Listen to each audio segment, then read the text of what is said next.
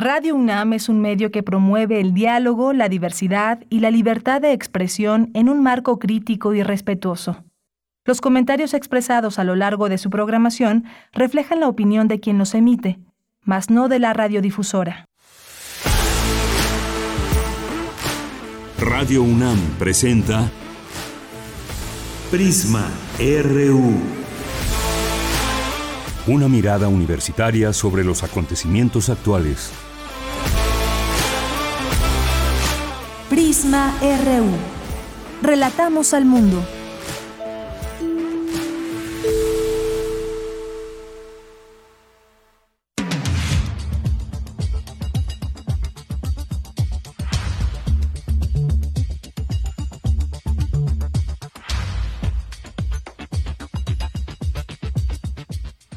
Hola, ¿qué tal? Muy buenas tardes. Tengan todas, todos ustedes quienes nos sintonizan a través del 96.1 de FM y en línea en www.radio.unam.mx.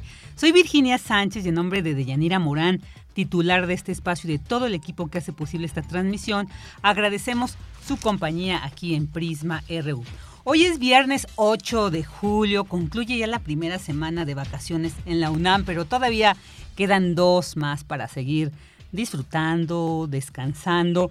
Y nosotros también, pues nos vamos a ir una semanita, la semana que, viene, estarán escuchando el material que Deyanira Morán y todo el equipo de Prisma RU dejamos preparados para ustedes. Y a partir del 18 de julio ya regresará de ella estos micrófonos ya en una transmisión normal y bueno, pero pues mientras tanto eh, concluimos esta primera semana de vacaciones.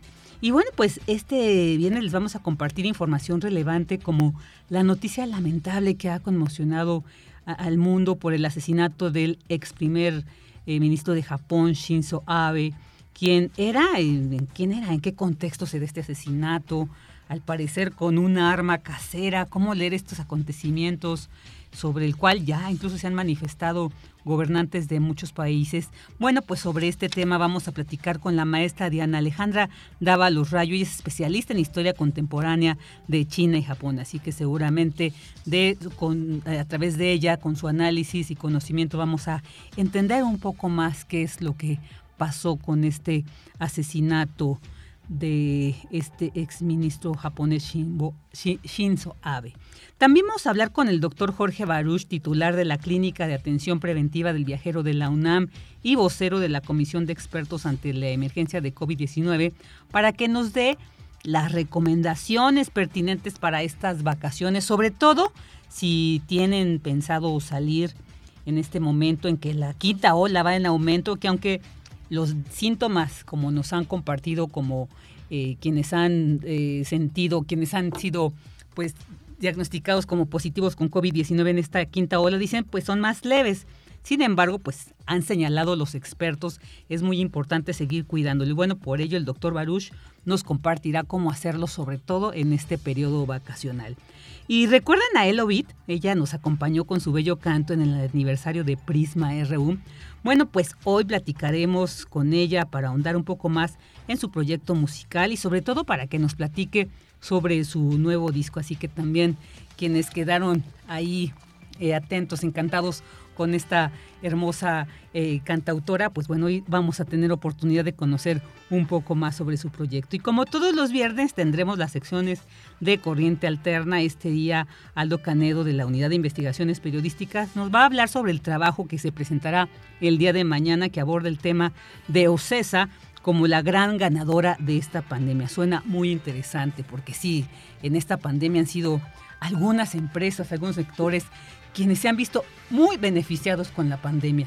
Entonces, pues bueno, seguramente este trabajo, como el todo los que nos han compartido los de Corriente Alterna, pues nos van, seguramente nos va a dejar mucha información sobre este tema. Y bueno, en Refractario RU también, como todos los viernes con Javier Contreras, él nos va a brindar su análisis sobre los audios filtrados del líder nacional del PRI, el, conocido como Alito y lo que se está viviendo como una posible fuga.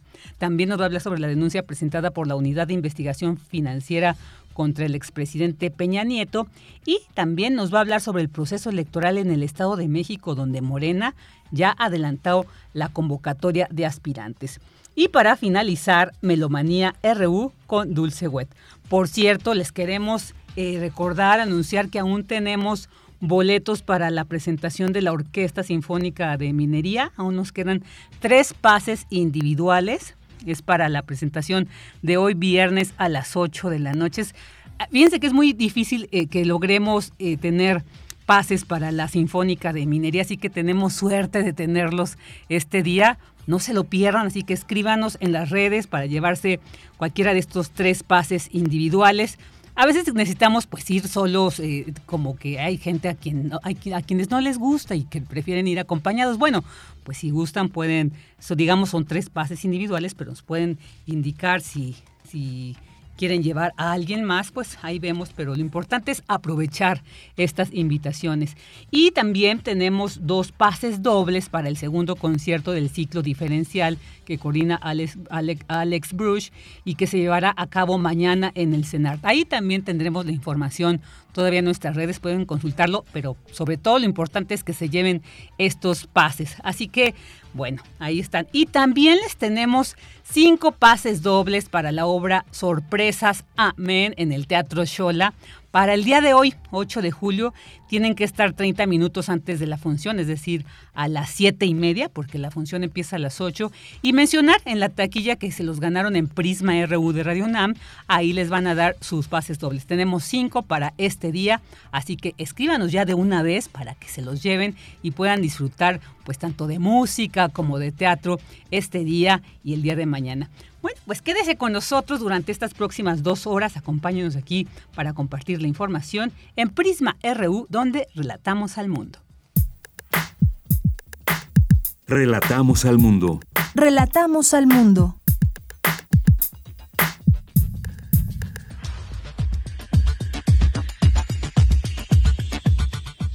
Vámonos con nuestro resumen informativo en temas universitarios. El Programa Universitario de Estudios sobre Asia y África cuenta con distintos libros de acceso libre en su página web.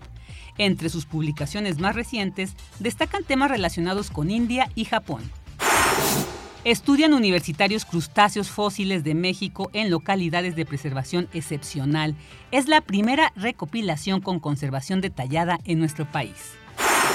Y mediante una sinergia entre científicas y productores del campo, la UNAM impulsa en Tlaxcala soluciones para garantizar la conservación y la variabilidad genética de dos especies vegetales, el agave pulquero y la orquídea flor de mayo.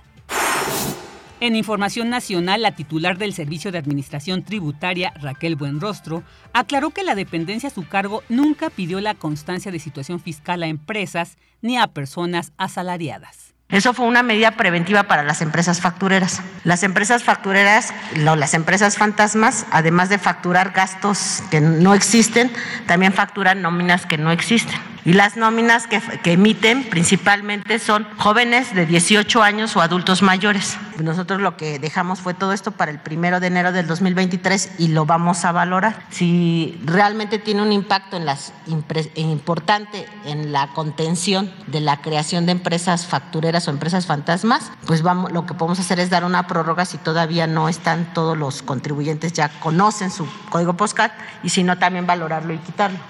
Pero el, tema es que dos cosas. Uno, no se pidió nunca la constancia de situación fiscal. Ahorita no es obligatorio porque se hizo la prórroga desde hace más de un mes hasta el primero de enero del 23. Y la otra, nadie se le puede condicionar para nada sus trabajos. Y la Secretaría de Salud reportó 32.295 nuevos contagios y 48 muertes por COVID-19 en las últimas 24 horas. Mientras tanto, el gobierno de la Ciudad de México anunció que a partir del próximo lunes iniciará la aplicación de la segunda dosis de la vacuna Pfizer para jóvenes de 12 a 14 años de edad. La inflación general en México se aceleró en junio de 2022 más de lo esperado y alcanzó su mayor nivel en más de 21 años. Se ubica en 7.99%. En temas internacionales, el ex primer ministro japonés Shinzo, Abe, de 67 años, murió este viernes tras sufrir un ataque con arma de fuego en un acto de campaña política. Líderes del mundo expresaron su conmoción y tristeza. El presidente de Rusia, Vladimir Putin, dijo que es una pérdida irreparable y señaló que la mano de un criminal cegó la vida de una destacada personalidad política mundial. Por su parte, el presidente de Estados Unidos, Joe Biden, dijo que es una tragedia y señaló estar aturdido, indignado y profundamente entristecido. En cuanto al presidente Andrés Manuel López Obrador, envió sus condolencias al pueblo japonés. Nuestro pésame al pueblo de Japón. Eh, fue asesinado, perdió la vida el ex primer ministro de Japón. es un hecho muy lamentable estaba en un acto, una campaña. Hay elecciones, creo que para legisladores, para parlamentarios, este año, ya pronto, y él estaba participando en un acto y fue agredido y le trataron de salvar la vida, pero no fue posible. Entonces, nuestro pésame al pueblo de Japón y al gobierno de Japón, y desde luego a los familiares, amigos del ex primer ministro Abe.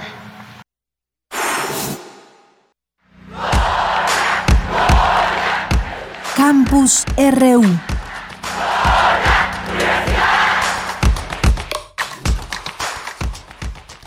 Una de la tarde con 12 minutos y vámonos a la información que se genera en nuestro campus universitario.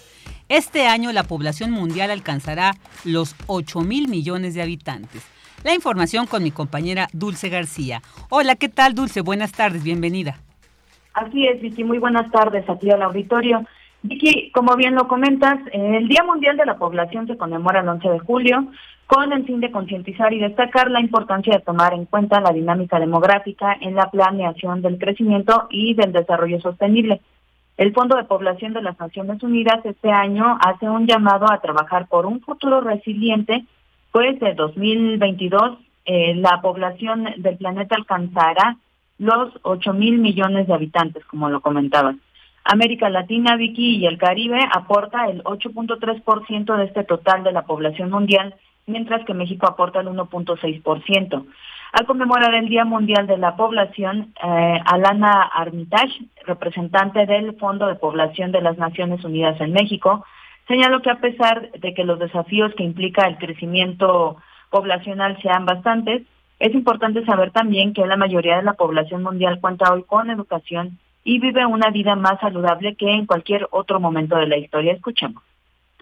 Hemos reducido la pobreza y logrado increíbles avances en la atención sanitaria. La mortalidad infantil y materna ha disminuido. La gente vive más tiempo y con más salud. Las sociedades que invierten en su gente, en sus opciones, en el ejercicio de sus derechos, incluyendo los sexuales y reproductivos, han demostrado una y otra vez que este es el camino hacia la prosperidad y la paz que todos desean y merecen. Y bueno, Vicky, la experta añadió que centrarse solo en cifras de población y en tasas de crecimiento positivo o negativo suele conducir a medidas contraproducentes. Un ejemplo de esto es que se presione a las mujeres para que tengan más hijos o bien para que no los tengan. Vamos a escucharla nuevamente. Es un momento de reflexión, un momento para que todos los países hagan una pausa para analizar e impulsar acciones que responden a los desafíos que enfrenta su población, independientemente de la dirección de su crecimiento demográfico. Alcanzar 8 mil millones de habitantes ofrece también un llamado a la acción para renovar el compromiso global de un mundo sostenible para todas las personas. Y bueno, Vicky, finalmente la experta dijo que el valor de la humanidad no depende de cuántos somos, sino del tipo de políticas públicas que se generen, en la manera en la que se asignen los recursos y en inspirar un cambio que traiga esperanza a todas las poblaciones. Esta es la información. Muchas gracias, Dulce. Un abrazo. Gracias a ti. Muy buenas tardes. Abrazo de vuelta. Gracias. Buenas tardes. Ahora nos vamos con esta información para conocer más sobre las sociedades de Asia y África. La UNAM pone a disposición del público libros de acceso libre en la página del PUEAA. Esta información con Michelle González. Adelante. Buenas tardes, Vicky y auditorio de Prisma RU. El Programa Universitario de Estudios sobre Asia y África de la UNAM cuenta con acceso libre a dos de sus publicaciones más recientes. La primera tiene como título Japón, el cansancio de una nación. Esta publicación busca reconocer diversos aspectos de la sociedad japonesa, como lo son el suicidio infantil, el decrecimiento demográfico, la muerte paulatina por exceso de trabajo, también llamada karoshi, entre otras problemáticas que aquejan a esta población. El doctor en economía Carlos Maya retoma las ideas del filósofo surcoreano Byung-Chul Han en su obra titulada La sociedad del cansancio, con la que busca retomar el agotamiento de la sociedad japonesa que ha crecido por la acelerada modernización del país. Maya busca acercar estos temas controversiales y alarmantes de Japón de una manera amena y fácil de comprender. Todo esto para reflexionar en torno a la siguiente pregunta. ¿Cuál es el costo de la modernización? Al parecer en Japón el costo fue la estabilidad y la salud mental de los individuos, por lo que señala la urgencia de atender el estado de cansancio de los japoneses. Por otra parte, la publicación La industria farmacéutica en India, globalización, competencia y fincarización contribuye al análisis de las empresas farmacéuticas en India. El doctor Jesús Sosa intenta demostrar la relevancia de la empresa farmacéutica en un entorno competitivo y globalizado, ofreciendo un panorama financiero de estas empresas hindús. Sosa reveló el estado actual de las cinco farmacéuticas más grandes del país hindú, pues las considera una muestra representativa para entender el funcionamiento económico de las empresas en esta región. Con esto destaca un estudio histórico y sistemático sobre el funcionamiento de las corporaciones farmacéuticas que participan en el fenómeno de globalización y fincarización, tema relevante debido a las condiciones de salud mundial actuales. Las publicaciones Japón, el cansancio de una nación y la industria farmacéutica en India, globalización, competencia y financiarización, puedes encontrarlos en el sitio puea.unam.mx. Hasta aquí la información. Buenas tardes, Vicky y auditorio. Muchísimas gracias, Michelle. Has traído esta semana una información muy interesante, muy importante. Te agradecemos mucho el, que hayas enriquecido la información de este de, Prisma RU. Y bueno, solo quiero aquí, eh, Luis M. García me hizo favor de llegar un, un mensaje en, en Twitter para aclarar y bueno, como ya hicimos la invitación para que escriban y se lleven estos pases para la Orquesta de Minería, son dobles. Entonces tenemos tres pases dobles Así que bueno, ahí está, para que puedan ir acompañadas, acompañados por quienes ustedes desean. Así que escriban, ya se están llevando uno, y se van, ahorita ya leí de uno, bueno, entonces ahí todavía hay dos más, dos dobles para que aprovechen. Bien, pues ahora vamos con eh, nuestra primera entrevista, eh, un acontecimiento pues que ha, circulado por los medios de comunicación internacionales un suceso lamentable porque el ex primer ministro de Japón, Shinzo Abe, murió este viernes tras recibir un disparo mientras hacía campaña para unas elecciones parlamentarias. ¿Qué representa esto? ¿Quién era Shinzo Abe? ¿En qué contexto se da? Bueno, pues para conocer esta y otros detalles, eh, ya nos acompaña en la línea la maestra Diana Alejandro, perdón, Diana Alejandra Dávalos Rayo. Ella es especialista en historia contemporánea de China y Japón, colaboradora en diplomados y seminarios relacionados con la sociedad contemporánea japonesa en la Facultad de Filosofía y Letras, en la Facultad de Ciencias Políticas y Sociales y en la Facultad de Estudios Superiores Acatlán. Asimismo es profesora de cultura japonesa en el Liceo Mexicano Japonés, entre otras actividades. Bueno, pues le doy la más cordial bienvenida a maestra Dávalos. Muchas gracias por aceptar la entrevista y estar con nosotros aquí en Prisma RU. Bienvenida. Ay, muchísimas gracias por la invitación. Eh, eh, de verdad, es el contexto pues es bastante eh, triste, es preocupante, ¿no? El evento en realidad nos habla bastante del tema del clima electoral tenso que se vive en estos momentos en Japón, ¿no? y que se enmarca dentro de esta crisis que ha tenido la democracia en los últimos años, los últimos tres años, sobre todo a raíz de la pandemia, ¿no? Eh, muy rápidamente, pues Shinzo Abe falleció eh, a las 11.30 hora de Japón eh, y a la edad de 67 años, ¿no? Eh, se sabe muy poco todavía de la persona que perpetró el atentado. Sin embargo, él, bueno, pues fue líder del Partido Liberal Democrático de Japón y es, eh, creo yo, uno de los reformistas, eh, uno de los políticos reformistas más importantes que ha tenido este país en los últimos, en las últimas dos décadas, ¿no? Él eh, es un referente actualmente para el, la región Asia-Pacífico, ¿no? Eh, no no solo Shinzo Abe como como persona, sino también como este, político en las condolencias. Bueno, pues hemos escuchado que varios em, mandatarios y funcionarios del gobierno público japonés se expresaron de él con bastante cariño, lo consideraban un gran amigo. Mm, como político, pues no hay que dejar de lado que eh, su trabajo estuvo lleno de claroscuros, como sucede con todos los políticos del mundo, ¿no? Sus famosas Abenomics, que entraron en funciones en, en 2012, ¿no? Como una consecuencia para paliar los efectos de la terrible crisis económica de 2008 y evidentemente los problemas eh, sociales que vienen como consecuencia de las recesiones económicas. ¿no? Eh, este proyecto de reformas tan grande, todos, eh, la mayor parte, vaya, de los que estudian economía los, tienen muy claro, los famosos Abenomi, que estaban, en resumen, pues eran tres acciones muy concretas. El, la que yo voy a destacar es la inclusión de las mujeres en el trabajo y la invitación de trabajadores de otros países a, Japón, ¿no? Algo que ha beneficiado a México directamente. Eh, por supuesto, fue necesaria una gran reforma eh, fiscal, ¿no? Para poder repartir la, y garantizar el reparto de la riqueza, ¿no? Y el, el mantener a la baja el precio del yen para poder competir contra China. Y, funcionó, ¿no? Eh, es algo que funcionó durante algunos años.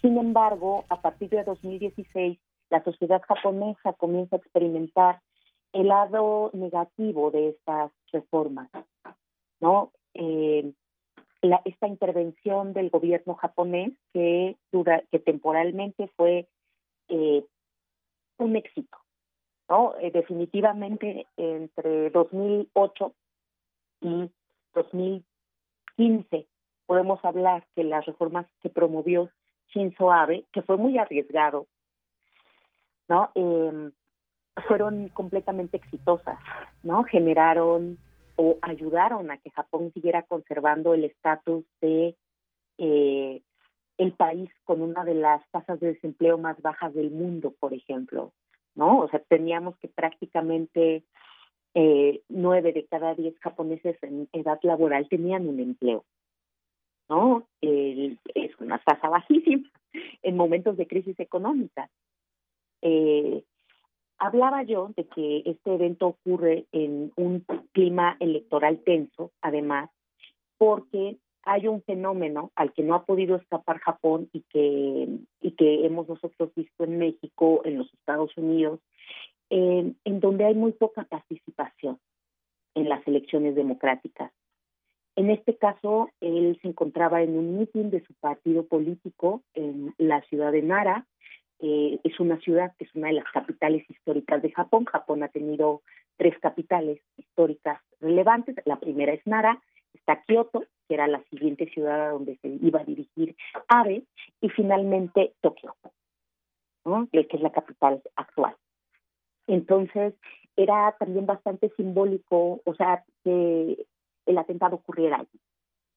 Eh, la idea era, o la, razón por la cual estaba Abe, a pesar de su renuncia en 2000, en 2018, en 2020, perdón, antes de terminar su mandato, él terminaba en 2021.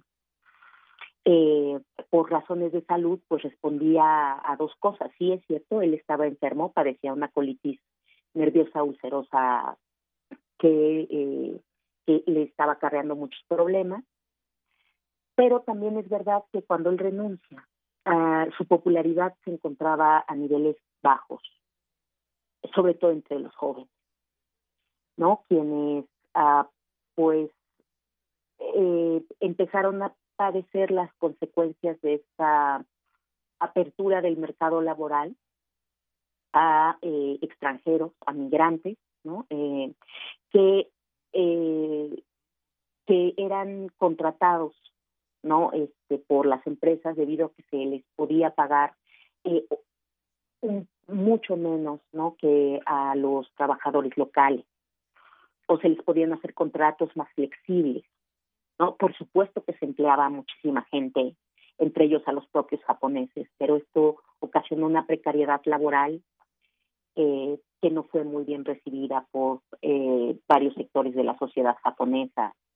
Está también eh, todo su esfuerzo por que las mujeres se integraran al mercado laboral creando un sistema de guardería, eh, tratando de combatir el acoso eh, sexual en el trabajo, em, eh, invitando a las mujeres japonesas a que no tuvieran miedo de incorporarse, de ejercer su profesión, ¿no? eso también me parece que fue brutalmente importante dentro de sus reformas y que le, valió el, digamos que un enfrentamiento con algunos sectores más conservadores de la sociedad japonesa que siguen considerando que eh, la familia ¿no? y la mujer como eh, centro del eje en torno al cual se cuestiona la familia, pues es eh, la obliga a ella a darle prioridad a la vida familiar.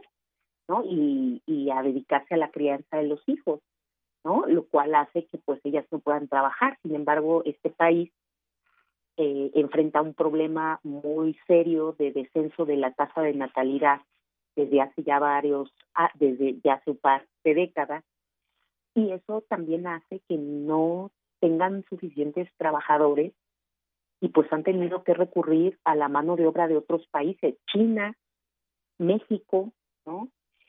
eh, Perú, Brasil, ¿no? que además son países que eh, recibieron migrantes eh, mexicanos, eh, perdón, japoneses en la primera parte del siglo XX. ¿no? O sea, ya hay una conexión histórica eh, de relación. Esto es como a grandes rasgos, ¿no? Lo que les les puedo contar. Dime, Virginia Sánchez, si tienes alguna otra pregunta, algo no, pues muy, muy, bien, o sea, nos ha, dado todo un panorama, todo una, eh, eh, un acercamiento a la personalidad de, de, este ex primer ministro japonés, Shinzo Abe. Y bueno, eh, yo creo que esto que usted nos ha dicho y también lo que han señalado pues en otros medios, algunos también, incluso mandatarios, que era conocido como el halcón en política exterior y ahí quisiera preguntarle, usted ya nos ha dado como un reflejo de la importancia y trascendencia que tuvo eh, estas políticas, este, este modelo de los Abenomics y que fue, pues como usted bien nos ha dicho, tuvo sus aciertos, pero que también generó como mucha incertidumbre en ciertos sectores y que por ahí tal vez podríamos entender un poco el, el, el ¿cómo se dice? Bueno, el la razón o, el entender por qué se dio este asesinato, pero quisiera preguntarle, precisamente también se ha reconocido que era un gran estratega político de gran importancia, no solo al interior del Japón, sino también al exterior, ¿no? En, cuanto a sus relaciones con otros países. Y quisiera preguntarle en ese sentido, ¿qué nos puede decir? Sobre todo, por ejemplo, eh, se ha señalado mucho su relación con Donald Trump, cómo fue, eh, algunos dicen, no, pues fue muy compleja, pero bueno, la grandeza de, de, Shinzo es que logró incluso establecer acuerdos con el gobierno de Trump, que nos diera un panorama general de cómo también la trascendencia de este ex primer ministro japonés en el mundo, maestra.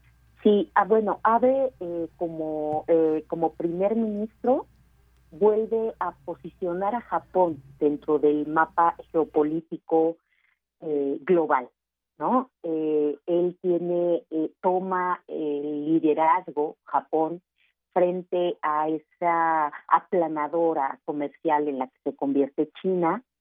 Por supuesto que era importante tener una buena relación con los mandatarios de los Estados Unidos, debido a que es el mercado por el que estaban compitiendo, ¿no? Incluso en ese sentido, AVE va a ser un gran promotor de la relación comercial de, y cultural, ¿no? Para poder hacer un contrapeso hacia China, tanto de Estados Unidos como de México, ¿no? O sea, esa, eh, esas negociaciones que él tuvo que realizar con el gobierno de los Estados Unidos para que eh, se creara una eh, una red comercial, ¿no? El, un, acuerdo, un acuerdo económico entre todos los países eh, de, de Asia Pacífico, excepto China, ¿no? Dejando fuera China, pero que incluía a México, a Estados Unidos, a Canadá, a Japón, a Perú, a Chile, a Malasia, a Vietnam. Eh, tenía como intención el crear una zona comercial, no exactamente de libre comercio, pero sí una zona eh, común de, comercio eh, que facilitara la globalización y que eh, convirtiera a, sobre todo a Vietnam, a Chile y a México mismo en destino de las inversiones de la maquila de Japón, de Estados Unidos y de Canadá, ¿no? Eh, esto, todo esto se planea durante el gobierno de Barack Obama, junto con AVE, o sea, AVE ya estaba en funciones, y cuando llega Donald Trump, pues eh, Donald Trump tiene un plan completamente diferente, que es vamos a cerrarle la puerta a los chinos y ya no vamos a, eh, vamos a tratar de fortalecer nuestra economía interna, ¿no? por mucho que Shinzo Abe insistió en que se mantuviera este acuerdo, al final eh, se tuvo que conformar con que los Estados Unidos le, le dieran cierto trato ventajoso ¿no? Al mantener sus impuestos sobre las importaciones japonesas, sobre las exportaciones japonesas, ¿no? Todo lo que le compraban a Japón, los estadounidenses, eh, no subieron los los impuestos de, de esos productos, ¿no? Eran bastante baratos. Y Trump le sube los impuestos a China, ¿no? Sube impuestos sobre todo lo que le compra a China. Y eso para Abe fue suficiente, ¿no? Para poder tener una relación cordial con Donald Trump, que era tan eh, volátil como mandatario, y eh, de coletazo le dio muchas em, muchas inversiones japonesas, sobre todo en el vacío, a México.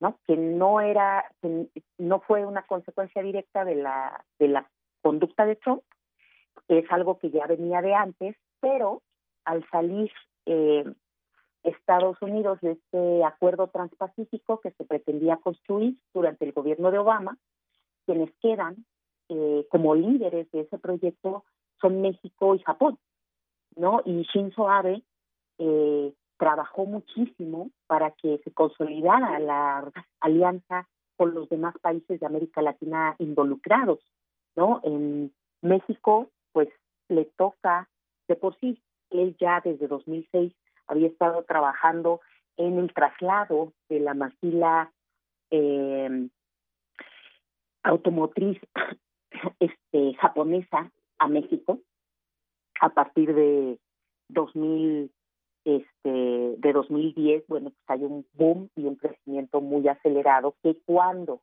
Donald Trump llega a la presidencia, en, y de hecho, un año después, en 2013, eh, ya empieza eh, Japón a decir, comprendo que no puedo eh, contar completamente, ¿no? El propio Shinzo Abe, comprendo que no puedo eh, tener completamente el mercado estadounidense, que voy a tener que seguir compartiéndolo con China, pero en este momento hay una serie de impuestos y de sanciones que se le está poniendo a las materias primas y a la maquila china, ¿no? O procedente de China.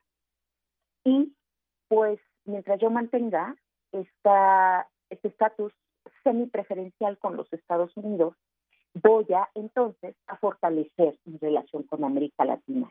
No nada más en lo comercial, ¿no? También lo hizo en, el terreno cultural. Y eso es algo que también quisiera yo remarcar, ¿no? Creo que él eh, fue uno de los primeros ministros japoneses que más énfasis puso en este soft power japonés, ¿no? Recordemos que Japón es un territorio que prácticamente depende mucho de los recursos naturales que puede importar. Así que ha convertido en uno de sus principales capitales eh, comerciales su cultura. Y eso se ha notado muchísimo, en, no nada más en, en América Latina, ¿no? En Estados Unidos también es sorprendente la cantidad de eh, productos de entretenimiento, de la industria del entretenimiento japonés que circulan. Y en esa área, el mercado más grande que tiene Japón no es Estados Unidos y eso lo conservó. Eso también ayudó a que su relación con Trump fuera amable, ¿no? Nunca neutral, ¿no? Sí hubo eh, desencuentros, pero siempre se pudo conciliar porque tenían un objetivo común, que era de alguna manera evitar esta aplanadora este, que significaba China después de la crisis de 2008, ¿no? Y esta dependencia que tenía tanto el propio eh, gobierno, bueno, la propia economía japonesa, perdón, y también la economía estadounidense de, China, que no se ha roto, ¿no? En ese sentido, eh, AVE fue una figura clave para el contrapeso en la región. Pues muy importante esto, maestra. Sí, sí, esto refuerza definitivamente un, un político de gran dimensión, de gran trascendencia, que bueno, por algo hay ya casi una condena mundial por este asesinato. Maestra, ya en dos minutos para terminar la entrevista quisiera preguntarle entonces ahora, ¿cuál es el posible escenario tras el deceso de, de Shinzo, Shinzo Abe? Eh, ¿Hay algún político de esta talla que en quien se esté pensando logre pues no sé, sustituirlo, lograr este liderazgo ¿Qué escenario considera usted que ahora enfrentará Japón sin Shinzo Abe? Eh, bueno, en principio espero no que aumente la participación en las votaciones. No, Japón tiene un problema, el, problema de las democracias de los últimos eh, cinco años. Hay una baja tasa de votación. ¿no? Una de las razones por las que Abe se retiró fue tan fue esta baja en su popularidad no los los jóvenes quieren a políticos aún más progresistas con todo lo progresista que fue él no pero los jóvenes japoneses esperan algo que les dé más certeza que sean mucho más firmes con el pacifismo ¿no? también eso es importante señalarlo el movimiento pacifista en Japón es fuerte el movimiento feminista también no veo dentro de el, partido al que pertenecía AVE, ¿no? El Partido Liberal Democrático, a un candidato capaz de suplirlo con esa flexibilidad, ¿no? Eso, eso me parece el doble de preocupante porque evidentemente los jóvenes japoneses van a decidir mucho en estas elecciones de la Cámara Alta, que son ya este domingo. Ellos están jugando su futuro no a quien elijan, este, eh, a quienes elijan, a los políticos que van a elegir, van a tener que hacer las reformas estructurales que van a ayudar a que los Abenomics continúen o paren. ¿No? Eh, si deciden continuar, la gran apuesta debe ser fortalecer las, las industrias japonesas frente a sus competidoras, coreana, surcoreana y china. ¿No? La otra parte es el combate a la precarización laboral. Y la última, pero no menos importante, el combatir la tasa de este, de soledad y de abandono en la que se encuentran muchos japoneses, tanto de la tercera edad como jóvenes. Finalmente, pues es, eh, sí es preocupante que ninguno de los eh, jóvenes eh, de los actuales políticos, o sea, digo, Fumio Yoshida como primer ministro hasta cierto punto está preocupado por em, por mantener el proyecto de AVE, por seguir trabajando por la apertura de Japón, eh, su transformación radical. Eh, pero no me atrevería ahorita a decir un nombre, creo que es muy pronto y habrá que esperar a los resultados de lo que pase el domingo.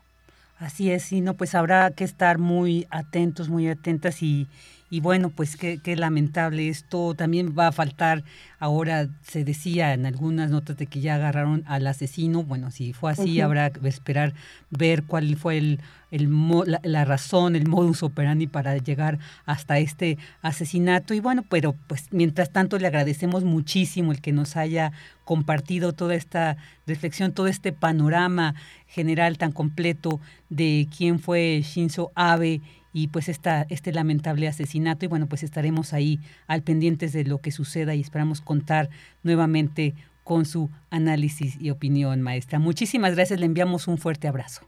Igualmente, hasta luego y muy linda tarde. Igualmente, igualmente, maestra. La maestra Diana Alejandra Dávalos Rayo, especialista en historia contemporánea de China y Japón.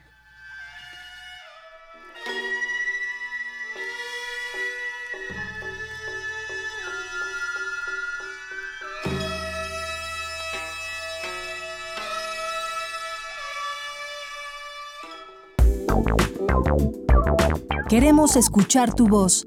Síguenos en nuestras redes sociales. En Facebook como Prisma RU y en Twitter como arroba PrismaRU. Una de la tarde con 43 minutos. Y esta música que escuchamos de fondo al, terminar esta entrevista eh, anterior que acabamos de tener es Gagaku, es un género musical y danza de mayor antigüedad en Japón, creada hace más de mil años y vinculado con ceremonias religiosas e imperiales, parte de esta riqueza eh, cultural que nos mencionaba la maestra Dávalos. Y bueno, ahora vámonos a otro tema también muy importante, mencionado, ya estamos en la... Eh, terminando la primera semana de vacaciones en la UNAM, pero inicia la segunda, son tres. Posteriormente ya también va a entrar la SEP, las escuelas de la SEP se irán de vacaciones. Entonces, bueno, pues sobre todo si tienen pensado salir y si no, de todos modos, este movimiento aquí en la ciudad pues requiere que nos sigamos cuidando porque estamos en esta quinta ola que eh, sigue en aumento, siguen no tan, tan graves los efectos, no tan graves los síntomas, pero pues eh, sí un, un, grado de, de, de contagio que se está registrando. Bueno, pues para conocer cómo debemos cuidarnos en este periodo vacacional, ya nos acompaña en la línea el doctor Jorge Baruch, él es titular de la Clínica de Atención Preventiva del Viajero y vocero de la Comisión de Expertos de la UNAM ante la emergencia del COVID-19. Doctor Baruch, pues un gusto tenerle nuevamente aquí en los espacios de Prisma RU. Bienvenido. Mucho, muchas gracias Virginia, un gusto para mí compartir este espacio para los, tus radio, radio escuchas y pues eh, adelante, vamos a empezar con la entrevista. Claro, claro, doctor. Pues empezar esto, eh, ¿cómo ve esta situación de la quinta ola? Nos han dicho tenemos que mantener las medidas, las mínimas, pero son las básicas como para evitar los contagios. Sin embargo, estamos viendo que estos están en aumento, no con la gravedad que en las o las anteriores, pero sí eh, que generan una alerta de esto cuidado necesario. ¿Qué nos puede decir sobre todo en este periodo vacacional donde, bueno, pues buscamos el cómo distraernos, relajarnos, descansar, salimos, hay quienes tienen planeado salir de vacaciones? ¿Qué nos sugiere para empezar? ¿Qué nos puede decir al respecto, doctor? Pues primero debemos de identificar eh, con qué grupo de población nos vamos a a, ir a convivir, ¿no? Junto con nuestras vacaciones, pues también salimos con nuestra familia o miembros de, nuestra familia más allá de la familia nuclear. Eh, entonces, eh, tenemos que identificar si es que ellos ya están vacunados por completo, ya han recibido esquemas de vacunación iniciales completados, o si de plano están en proceso de vacunación, de espera de segundas dosis, o no han podido vacunarse debido a que no existen vacunas para los grupos de edad eh, con los cuales vamos a estar conviviendo, ¿no? Entonces, esto es muy importante porque si vamos a convivir con niños, adolescentes sobre todo que no han sido vacunados, que están en proceso de vacunación o incluso si vamos a convivir con adultos que lamentablemente continúan en un proceso de indecisión de si vacunarse o no, pues esto quiere decir que estamos en alto riesgo de poder transmitir eh, el virus hacia ellos y que enfermen y se compliquen y mueran por COVID o eh, que nos si se contagian ellos pues nos contagien a nosotros que ya tenemos nuestros esquemas completos con una mayor facilidad que si convivimos solamente con personas completamente vacunadas. Entonces, esta es la primera consideración. Una vez que sabemos, eh, estamos bien claros de quiénes ya se vacunaron, quiénes faltan por vacunarse, pues también tenemos que contemplar el destino hacia donde vamos a viajar. Y esto es importante porque en la República Mexicana, pues prácticamente la mayoría de los estados de la República ya entraron en una curva ascendente de contagios acelerados, excepto Chiapas, eh, Guerrero, Michoacán y Jalisco, que apenas están iniciando y que tienen tasas de incidencia o de circulación del virus mucho más bajas que el resto de los estados de la República. Entonces, pues si tenemos la opción de decidir hacia dónde viajar en esta temporada todavía, pues yo les recomendaría que fuera a lugares con baja incidencia de casos, que quiere decir estos esos estados que acabo de mencionar, pues mantienen tasas bajas de incidencia, aunque pues seguramente conforme transcurran las semanas van a ser van a ir incrementando que el resto de nuestro país. La tercera recomendación yo creo que es eh, pues si no vamos a elegir cualquiera de estos estados que tienen baja incidencia, pues podamos elegir, optar por un destino que sea poco frecuentado. Hay muchos destinos en nuestro país que son poco frecuentados, sabemos perfectamente cuáles son los de moda o los que siempre se llenan de multitudes y pues esos precisamente son los que hay que evitar justo porque ante la quinta ola de contagios pues hay poblaciones vulnerables, eh, ya las mencionamos en el primer punto, que pudieran estar en mayor riesgo de desarrollar complicaciones o incluso de desarrollar secuelas eh, de COVID eh, que pudieran afectar su calidad de vida a largo plazo y que todavía desconocemos mucho de ellas. Y pues también será importante que durante nuestra estancia en el, en el viaje, pues tomemos en cuenta ciertas recomendaciones. Eh, si bien la vacuna no es el único medida de protección que ha demostrado ser efectiva para disminuir los contagios, hay otras que se pueden usar paralelamente para todavía manejar el riesgo hacia la baja, como puede ser el uso de cubreboca de alta eficiencia, sobre todo en las cabinas de avión, de autobús. Eh, es importante también usarlas cuando estamos conviviendo con eh, múltiples personas en un espacio reducido o cerrado eh, y también nuestras tendencias de elección pues tendrán que cambiar. Si antes preferíamos, por ejemplo, comer en un restaurante al interior, pues ahora preferir más en verano, preferir el, el exterior, las terrazas, los balcones, las áreas libres para poder convivir, para poder comer, para poder llevar a cabo todas nuestras actividades, van a ayudar en mucho a reducir nuestro riesgo de contagio y también eh, este, preferir actividades que impliquen ecoturismo también va a ayudar mucho a disminuir el riesgo y permanecer eh, lo menos posible en lugares cerrados, eh, mal ventilados, pues también va a disminuir mucho nuestro riesgo.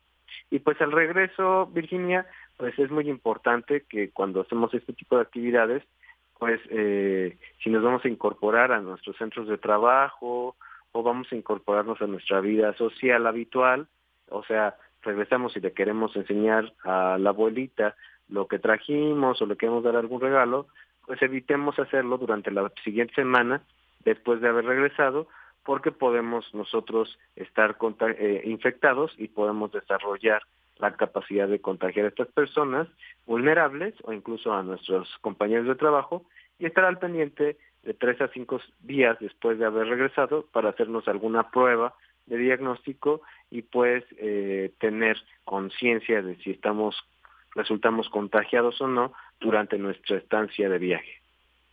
Y, y, en ese sentido, doctor, quisiera preguntarle qué hacer si salgo de viaje, ya sea con amigos, con la familia, de repente yo o alguien, algún integrante de la familia empieza a sentir estos síntomas, estoy en un lugar donde puedo hacerme la prueba o encontrar estas pruebas eh, rápidas que se pueden, estas caseras que les llaman, y salgo positivo, pero estoy fuera de mi casa, estoy en otra ciudad, estoy en otro lugar o incluso en otro país, hay gente que sale del país. ¿Qué hacer? ¿Qué nos recomienda?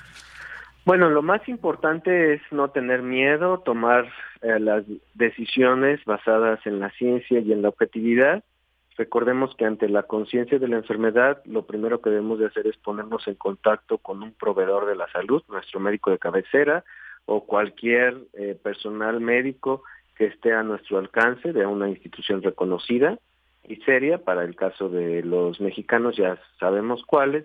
Para el caso de, los, eh, de un viaje al extranjero, pues ir a un hospital, a una institución con reconocimiento y eh, pues solicitar asistencia o apoyo que la mayor parte de las veces pues nos van a dar, eh, pues nos van a hacer una exploración física, una serie de preguntas para ver si somos un grupo de riesgo o tenemos una probabilidad elevada de complicarnos o incluso nuestro estado de salud ya se encuentra eh, delicado y bueno, en ese sentido nos canalizarán a pues otros servicios más especializados, pero la mayor parte de las veces pues nos darán seguimiento y apoyo a distancia, lo cual es muy importante para estar vigilando el estado de salud de cada uno de los pacientes.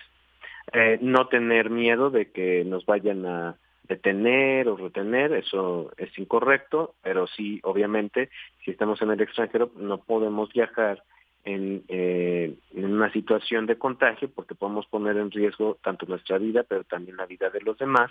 Y pues por eso es importante contratar un seguro de gastos médicos mayores sobre todo si vamos a viajar al extranjero, que incluya o brinde cobertura de COVID por esta situación de que nos tengamos que quedar en cuarentena, en aislamiento, un tiempo mayor al que nosotros estamos eh, habíamos planeado. Entonces, esto es la primera.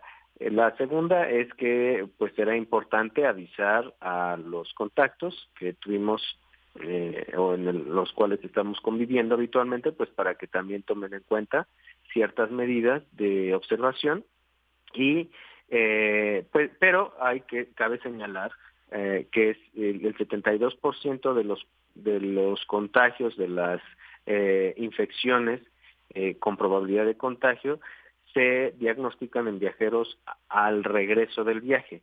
Eh, entonces es mucho más probable que los viajeros desarrollen signos y síntomas a su regreso que durante su estancia en el extranjero. Muy importante estas recomendaciones que nos hacen estos casos.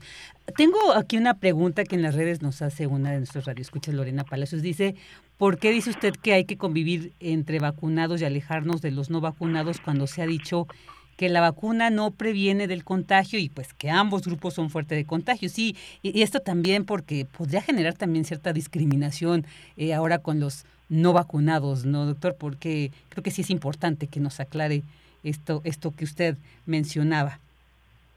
Bueno, es, es un hecho que eh, va a existir siempre durante esta campaña de vacunación que está desarrollándose, pues grupos de vacunados y no vacunados. Los niños y los adolescentes es un grupo muy identificado que apenas está comenzando a vacunarse. Y eh, es importante eh, extremar precauciones al convivir con estas poblaciones porque pues nosotros podemos ser un foco de contagios para ellos y ellos pueden complicarse y morir. Justamente la vacuna protege contra complicaciones, casos graves que requieran hospitalizaciones y muertes, no contra los contagios.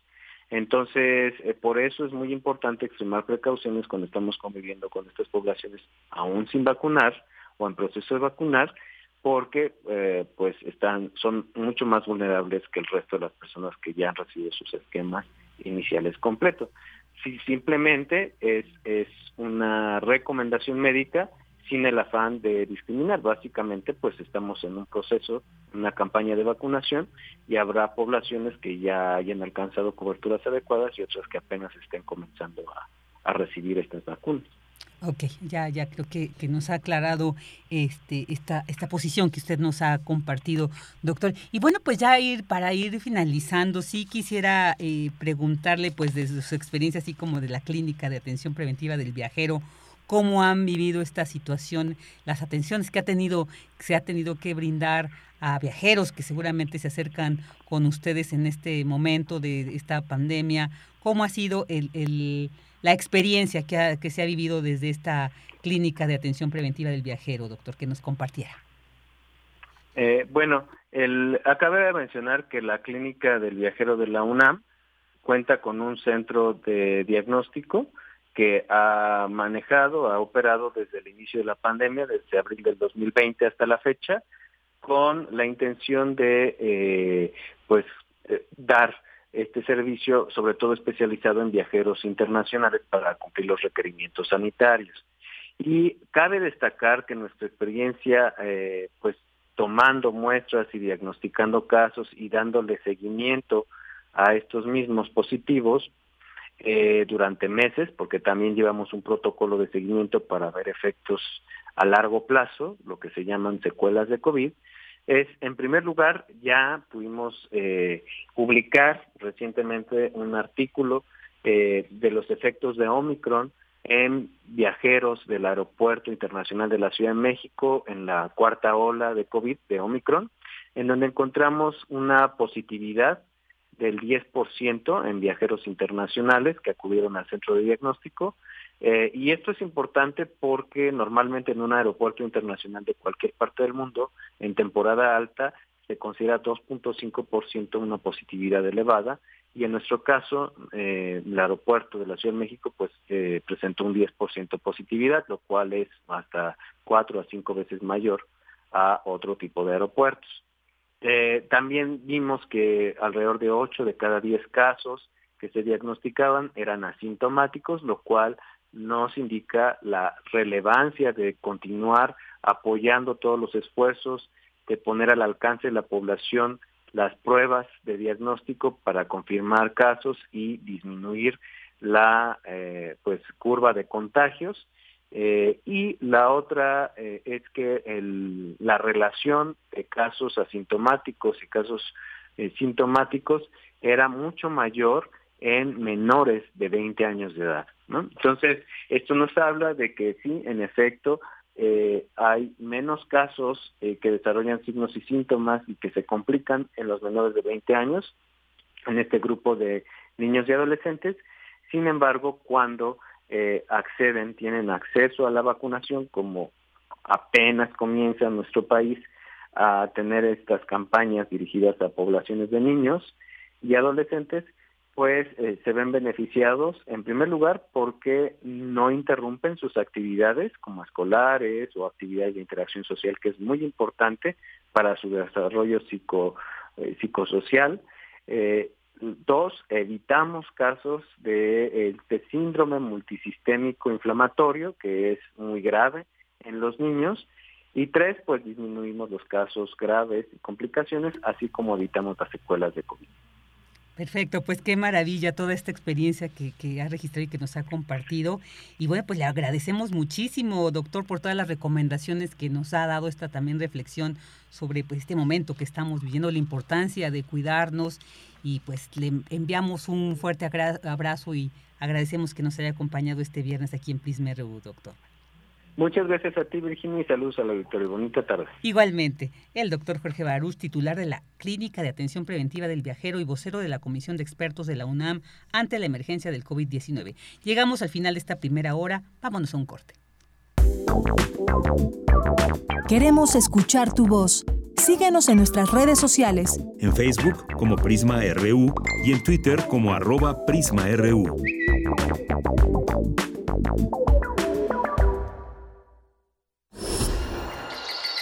Creemos en un mundo donde se escucha toda la música, toda la música, donde el conocimiento esté abierto al mundo, donde se ame de todas las formas. Ese mundo es posible y vamos a pelear por él. Resistencia modulada. De lunes a viernes de las 20 a las 23 horas por el 96.1 de FM, Radio UNAM. Experiencia sonora. En la vida cotidiana se reflejan las problemáticas sociales, con diferentes causas y consecuencias. Pensemos juntas y juntos las posibles soluciones.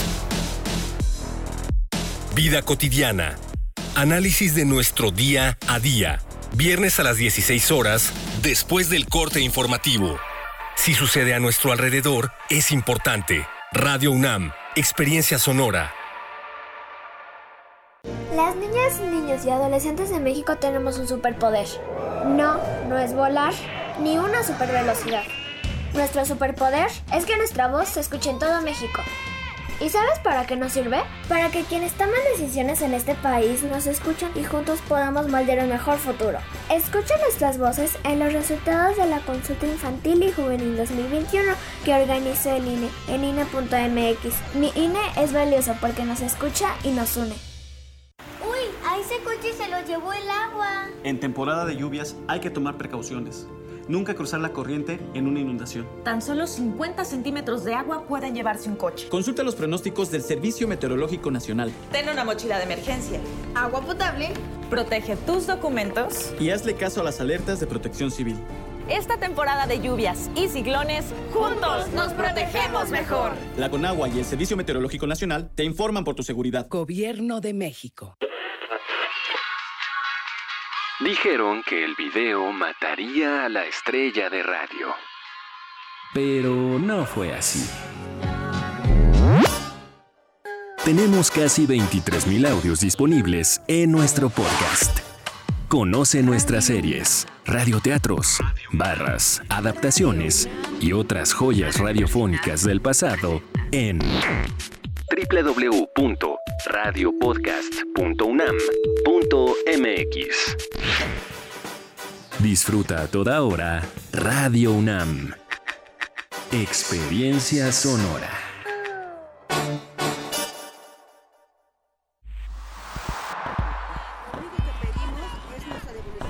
Un mundo raro.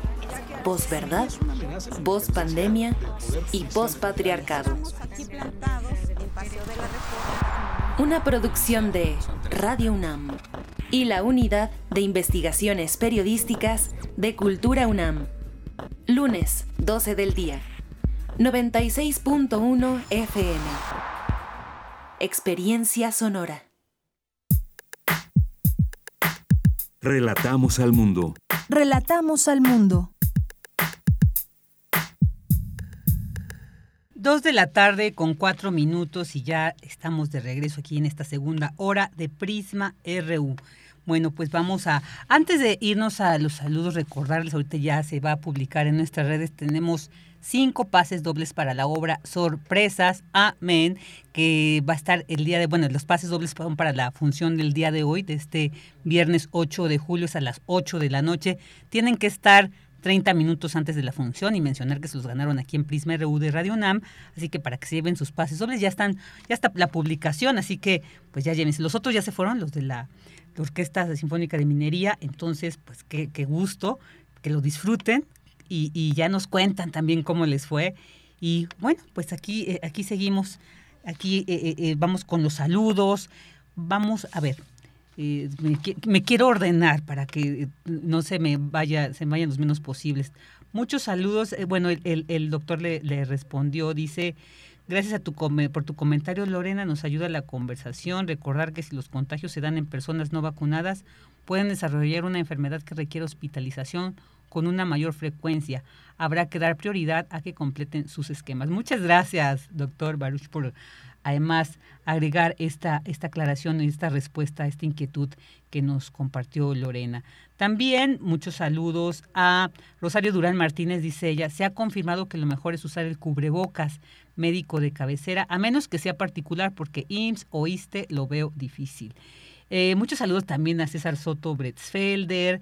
También Rosario nos había dicho que qué triste noticia, sí, lamentable de este ex primer ministro de Japón, Shinzo Abe, ¿no? Este asesinato dice, ojalá informen el por qué el tirador lo hizo, aunque no es justificante. No, pero va a ser importante conocer cuál fue la razón para que le quitara la vida a un, a un líder político de esta magnitud. Y bueno, pues también saludos de nuevo Lorena Palacios, muchas gracias por haber eh, pues hecho esta, esta pregunta que yo creo que también coincidía con alguna inquietud de, quienes nos escuchan. Muchos saludos también a Jorge Morán Guzmán, nos desea un excelente fin de semana para todo el equipo y por supuesto que nosotros te mandamos muchos abrazos y también deseamos que pases un excelente y agradable fin de semana. Jorge, y Jorge también nos dice, la teoría de Malthus, ¿qué tanto seguirá vigente? ¿Está sobrepoblado nuestro planeta? Propongo una entrevista relativa a estos temas. Créeme que si tomamos nota de todo lo que los temas que nos propone, son muy interesantes, siempre muy pertinentes.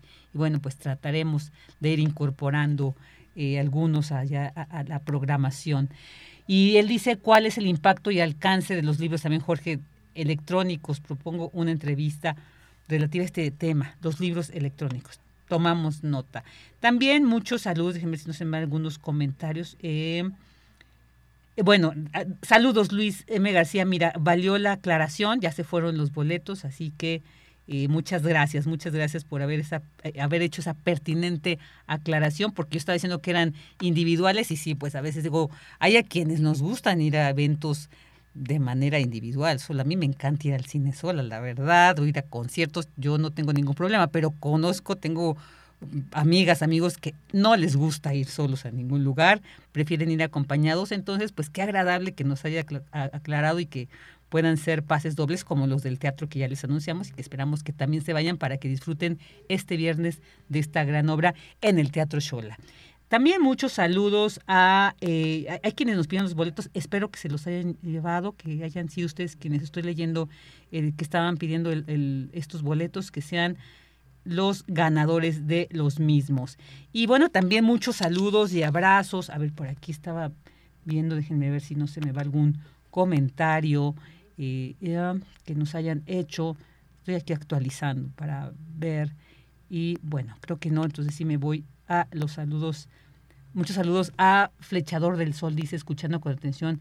De ella no está, soy Virginia Sánchez, estoy aquí acompañándolos, pero Flechador del Sol seguro que de ella le da mucho gusto eh, estos saludos que le haces llegar por estos medios. Abrazos también para Tlatenco, para Luis M. García, para Juan MB, para Lynn Ben, para Juan Jaso López.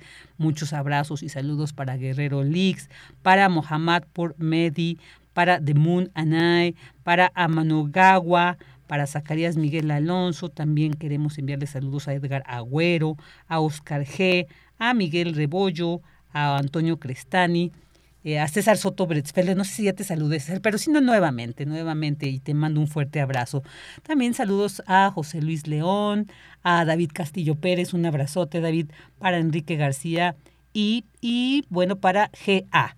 Muchísimas gracias por comunicarse con nosotros por estas redes, por hacerse presente. Agradecemos siempre su amable y incondicional compañía. Vamos a seguir con la información y es... Registra la UNAM el mayor número de certificaciones y acreditaciones internacionales la información con Dulce García. Adelante. Vicky, te saludo con mucho gusto a ti al auditorio de Prisma RU. La Universidad Nacional Autónoma de México cuenta con 313 laboratorios y áreas certificadas ISO 9001-2015 y acreditadas ISO 17025-2017, cifra que ubica a nuestra casa de estudios como la institución de educación superior con el mayor número de estos reconocimientos internacionales en México. A decir de la doctora Flor Mónica Gutiérrez Alcántara de la Coordinación para la Investigación Científica de la UNAM. En 2021, cuando se llegó a las 300 certificaciones y acreditaciones, se preguntaron si esto era poco o mucho respecto de otros países, pero no hay una base de datos con esta información global para constatarlo, así que ahora solo se concentran en sumar una docena más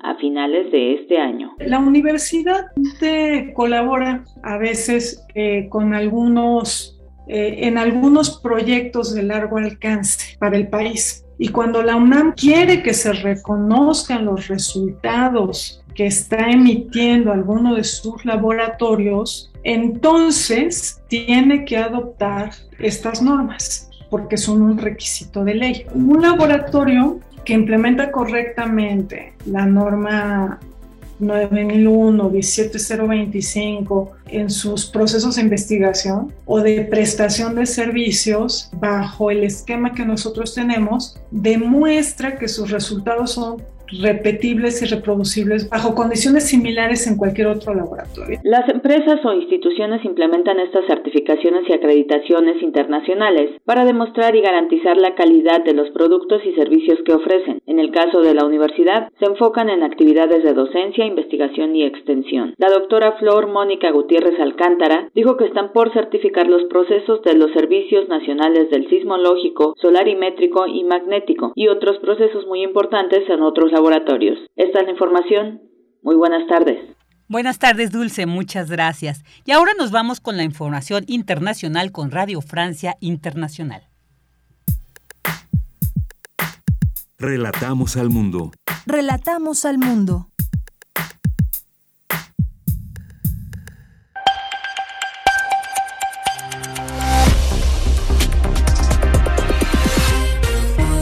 Bienvenidos al flash informativo de Radio Francia Internacional. En los controles técnicos nos acompaña Vanessa Lestron. Es viernes 8 de julio. Vamos ya con las noticias.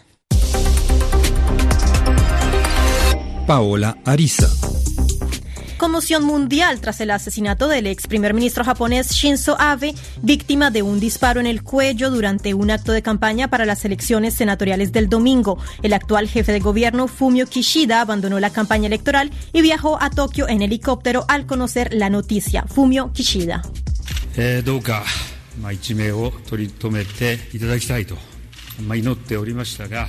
Oré porque salvará su vida, pero pese a ello, desafortunadamente falleció. Verdaderamente es una tragedia. No tengo palabras para expresar lo que siento. Eran las declaraciones del primer ministro japonés.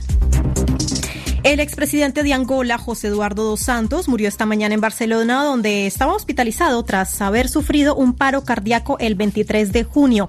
El país africano decretó cinco días de duelo nacional a partir de este sábado para honrar la memoria de quien fue su mandatario entre 1979 y 2017. Empezó en Reino Unido la carrera para reemplazar a Boris Johnson como líder del Partido Conservador Británico y como primer ministro luego de haber anunciado su renuncia. Johnson dice querer seguir en el puesto interino hasta el otoño boreal, pero la tensión crece para un retiro rápido. El calendario de estas elecciones internas, que suelen durar varios meses, no se anunciará hasta la próxima semana. Los ciclistas del Tour de France se enfrentan hoy a la primera subida importante de esta edición, la plancha de Belleville, primera meta en la cumbre. Vamos con nuestro enviado al Tour, Carlos Pizarro. ¿Cómo va la jornada, Carlos?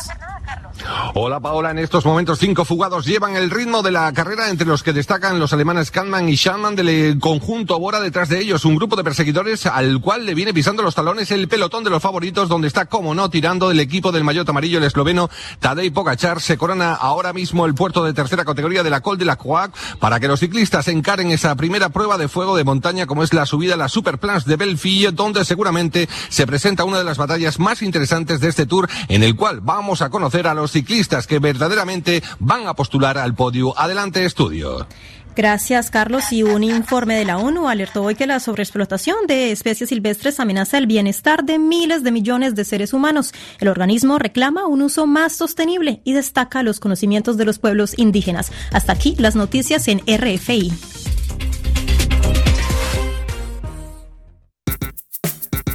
Prisma RU.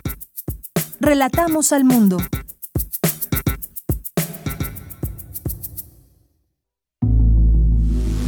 Corriente Alterna, Unidad de Investigaciones Periodísticas, un espacio de la Coordinación de Difusión Cultural de la UNAM. Dos de la tarde con 15 minutos y ya estamos en este espacio dedicado a los trabajos que realiza todo el equipo de Corriente Alterna de la Unidad de Investigaciones.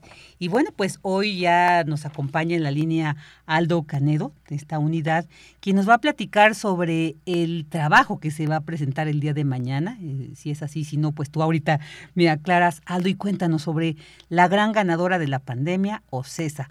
Aldo Canedo, bienvenido, muy buenas tardes. Hola, buenas tardes. Muchas gracias por el espacio. Sí, efectivamente, mañana sale el trabajo de La gran ganadora de la pandemia, que básicamente es un texto que aborda la historia de cómo la Corporación Interamericana de Espectáculos, que es este, la dueña de OCESA, CREA y otras subsidiarias importantes en el ramo, en el ramo de los espectáculos en, México, pues resultó muy beneficiada de, de este pues de la pandemia, increíblemente, aunque, aunque suene muy contradictoria, una empresa de espectáculos logró salir bien parada de una pandemia donde no se podían realizar espectáculos y todo esto gracias a la unidad a, la, a los hospitales emergentes COVID. Ay, tenía cerrado el, el micrófono. Oye, ¿y, ¿y cómo fue un poquito? ¿Cuándo va a salir este trabajo para que sepamos y esperemos los todos los detalles? Y pero ahorita nos sigues contando más, pero sí, eh, eh, acláranos cuándo va a salir este trabajo, cuándo lo vamos a poder eh, leer todo, disfrutar todo esta investigación que han hecho sobre esto. Sí, efectivamente está programado para que salga mañana 9 de julio. este, ahí lo podrán checar en, en la página de, de Corriente Alterna. Este, van a poder checar todos los detalles, todos los contratos, todo, toda la información desglosada de, de esta historia. Muy bien, ok, mañana, mañana vamos a conocer. Y bueno, regresando, ¿cómo fue que les generó, que te generó esta inquietud? O sea, ¿qué fue lo que viste? Viste, a ver, que, como pandemia, eh, confinamiento, recesión económica, pero de repente una empresa de este nivel tiene, digo, lo vimos con las empresas farmacéuticas y es entendible, ¿no? Por la situación de, de enfermedad, de salud, el nivel de sanitario que, que, que, implica esta pandemia, pero el que una empresa dedicada al espectáculo que, que, que, que pues, eh, digamos, requiere la asistencia física, ¿cómo fue que les llamó la atención este tema? Pues fíjate que todo surge a partir de un reportaje que salió el año pasado de, no sé si recuerden tú y la audiencia, la maqueta del Templo Mayor que se instaló en el Zócalo. Ahí indagamos un poquito de quién la había hecho, cuánto había costado y resultó que la había hecho este Ocesa. Entonces a partir de ahí nos llamó la atención porque Ocesa cuando se dedica a espectáculos está está recibiendo adjudicaciones directas, en este caso fue un convenio este en la Ciudad de México e indagamos en todos los contratos en, en Compranet y nos dimos cuenta que eh, durante la pandemia 2020-2021, esta empresa, a través de su subsidiaria CIE, digo, crea, perdóname, este, este, que es Creatividad y Espectáculos, que es como se puede decir una hermanita de OCESA, este, recibió grandes cantidades de dinero, más de 1.600 millones de pesos, imagínate, en, en la pandemia. Wow. Y y desglosamos cada uno, nos dimos cuenta que se fue a través de 15 contratos diferentes en la pandemia para instalar estos este, unidades médicas temporales COVID, ¿no? Que se dieron en distintos puntos de, de México. Entonces, de ahí surgió ese, esa pues esa inquietud y quisimos contar la historia, ¿no? Más que más que presentar datos como tal, quisimos contar una historia, que fue la gran ganadora de la pandemia. No, pues sí, ahí vamos a estar al pendiente de este trabajo el día de mañana, así que no se lo pierdan y pues Aldo, te agradezco mucho el que nos hayas dado este adelanto de este trabajo sobre la gran ganadora de la pandemia, OCESA. Hay que conocer, a ver cómo tener detalles sobre cómo estas empresas logran mantener este poder, ¿no? Este poder económico, este, entonces, pues yo creo que este trabajo nos va a dar una mirada muy interesante de cómo es que lo logran. Te agradecemos mucho el que nos hayas acompañado aquí en Prisma RU. Gracias, gracias por el espacio, disfruten el, mm. el texto. Gracias, gracias. Aldo Canedo de la Unidad de Investigaciones Periodísticas. Queremos escuchar tu voz. Síguenos en nuestras redes sociales. En Facebook como Prisma RU y en Twitter como arroba PrismaRU.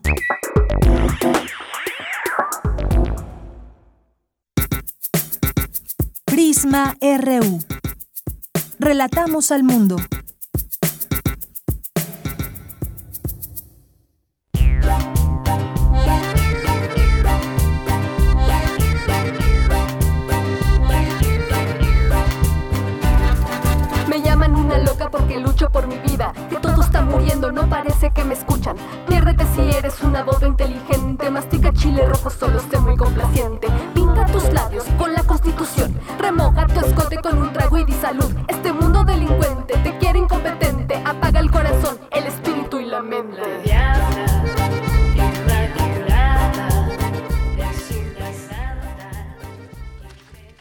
La tarde con 21 minutos y bueno, pues estamos escuchando La Diabla de Elo Beat. Ustedes seguramente recordarán en el aniversario de Prisma RU, pues tuvimos la suerte de que nos estuviera acompañando con su bella voz, con sus bellas interpretaciones de canciones propias que ella, ella escribe.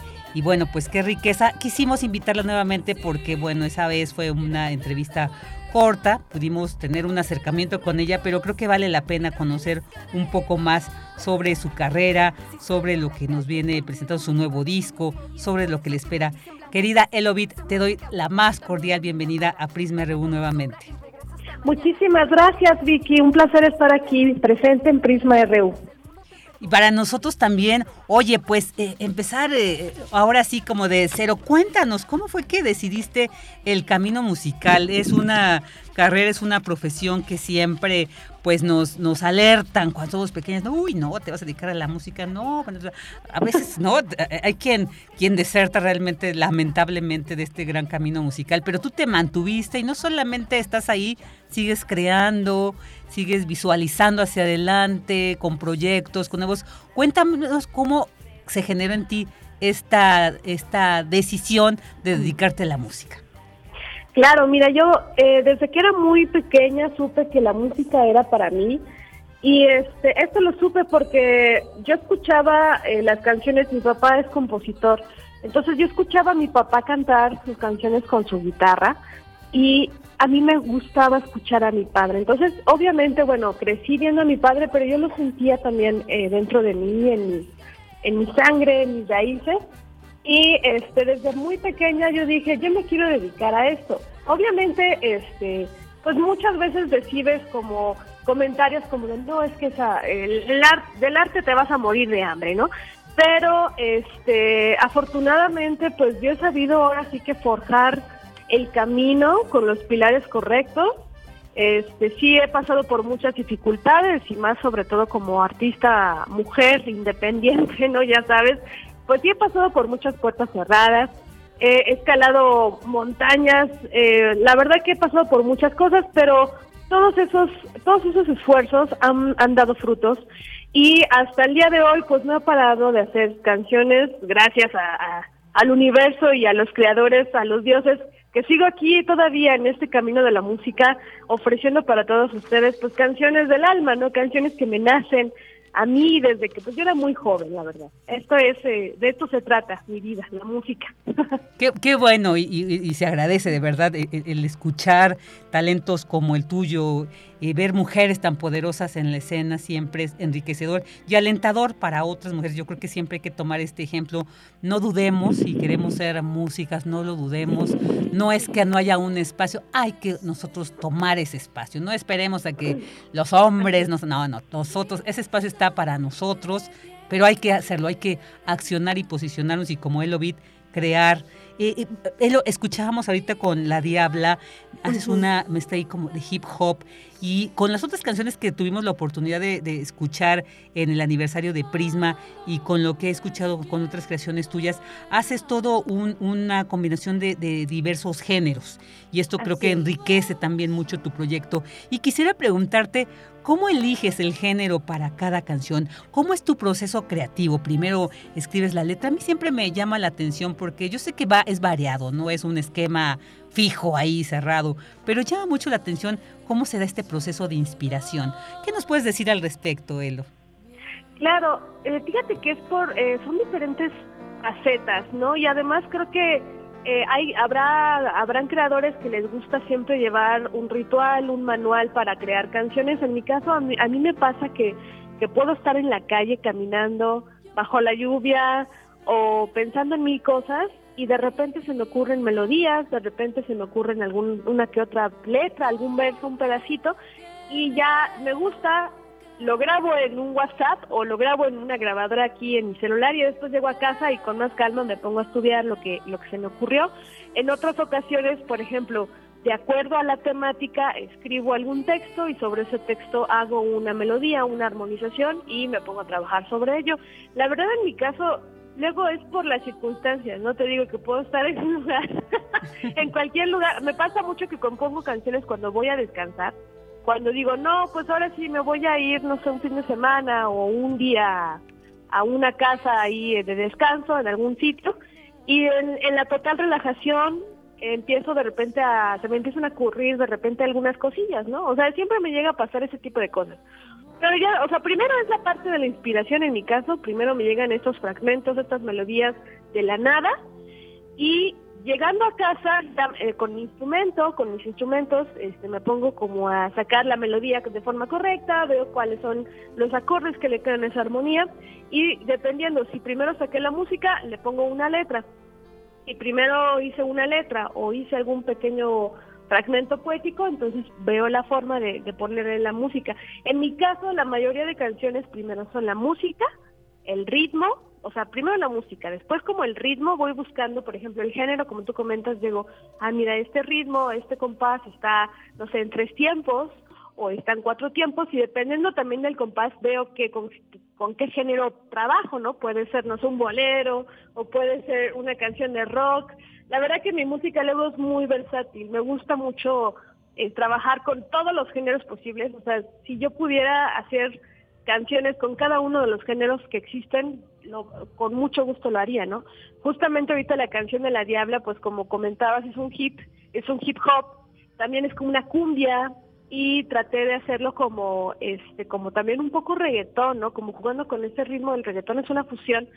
Y de La Diabla después nos pasamos a, otro disco que acabo de sacar, ¿no? Que es el de Chicoat Despierta, que son canciones totalmente mexicanas y cada una de estas canciones representan un género de la música tradicional mexicana. Entre ellos están pues el son jarocho, el son ismeño, el son huasteco, etcétera. Entonces, bueno, si ustedes tienen la oportunidad ahí de, de, escuchar este último disco, este último material, pues lo van a disfrutar mucho. Seguramente. Oye, Elo, y, y, bueno, pues para seguir enriqueciendo toda esta, el conocer tu trayectoria, ¿cuántos discos tienes? Eh, actualmente cuento con tres discos, bueno, tres materiales discográficos disponibles en plataformas digitales. El primero que saqué oficialmente se llama Lamento del Campo. Lamento del Campo salió en 2019. Tiene, consta de tres, eh, tres rolitas y después de Lamento del Campo saqué uno que se llama El Fuego Perdido, también está compuesto por tres canciones. Realmente estos dos primeros materiales discográficos se podrían denominar como EP, son unos EPs que este, reúnen como un poco la, parte de la cosmogonía mexicana, como el misticismo también, y son canciones fusionadas, son mexicanas, pero son fusionadas con otros géneros como el, electrón, el electrónico y el hip hop también, ¿no? Este, la, el último material que ya podría denominar como un, disco grande, un, más extendido, que es, de seis canciones, se llama, es el de Chicoat Despierta, que bueno, sí está conformado por todas estas canciones que tienen diferentes géneros. Ya, ya trabajo aquí, ya eh, canto canciones un poco inspiradas en la pureza de la música tradicional mexicana y este y bueno pues ahora sí que mi, mi meta es poder seguir trabajando con otros géneros a ver con cuáles otros géneros este año vamos a seguir trabajando con más con más estilos. No sé puede ser tal vez viene ahí por ahí un canto cardenche o viene por ahí un bolero etcétera no y, después de, puede estar funcionando con el rock no con los ritmos latinos. La verdad que siempre pueden salir cosas maravillosas y, y de esto yo agradezco muchísimo el poder hacer esto con, con la música Claro, claro, y, y, y, se, y se ve, ¿sabes? Lo reflejas en todo tu trabajo, se ve que lo disfrutas, porque yo creo que sobre todo la música hay que disfrutarla, hay que sentirla, hay que, hay que gozarlo. Y yo creo que ahí es cuando uno nota también la, la riqueza de un proyecto, ¿no? Porque a veces sí también nos podemos encontrar con cosas que pues buscan otro, otro, otro sentido en la música y que ni siquiera nos, nos mueve. Pero yo creo que el, el, trabajo que tú nos eh, ofreces, que nos compartes, eh, lo muestra ese, ese corazón que, que le muestras, que le, que le, impregnas a todas tus creaciones. Oye, ¿y hay alguna canción que, por ejemplo, te mueva mucho y que digas, esta la voy a cantar? siempre. Hay canciones que, que, se vuelven, híjole, hasta como un lastre para los, ¿no? Los artistas, que la gente se los pide una y otra y otra vez y que, son como el himno, ¿no? Exacto, exacto, pero que yo sí he escuchado, incluso Silvio Rodríguez, ¿no? Que decía, ay, ya no me pidan ojalá, porque de, tantos discos, pero es, es que se vuelve en una canción muy muy emblemática, que nos representa, que nos dice, y hasta se genera como un vínculo, ¿no? Con el cantante, la cantante, el, compositor. ¿Hay alguna que tú digas, esta me representa en su totalidad, o alguna de las tantas que seguramente te representan?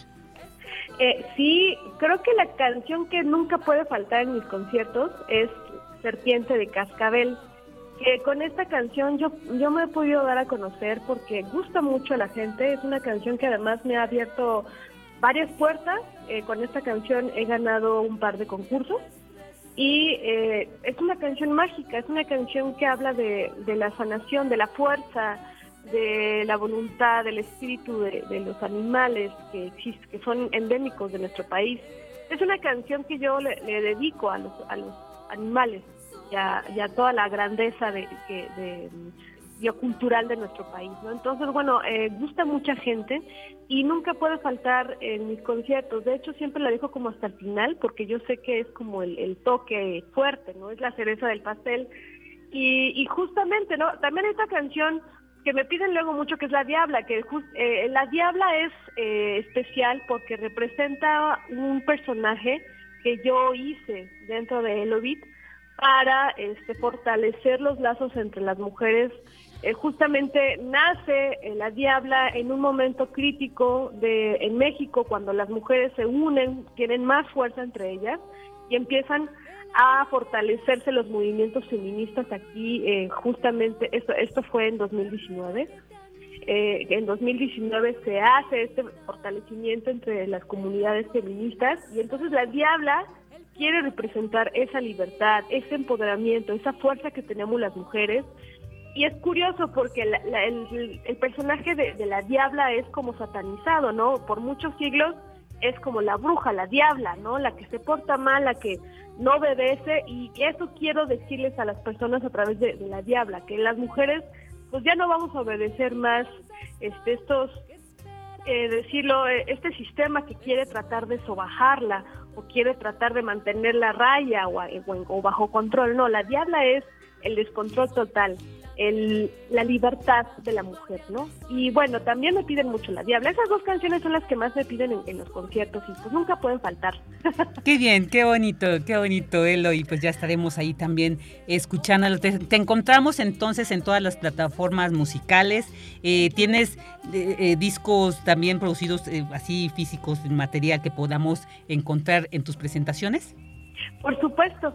Eh, me pueden encontrar en todas las plataformas como Elovit, que Vit eh, se parece al nombre de, Vital, que es mi apellido, o de vitamina.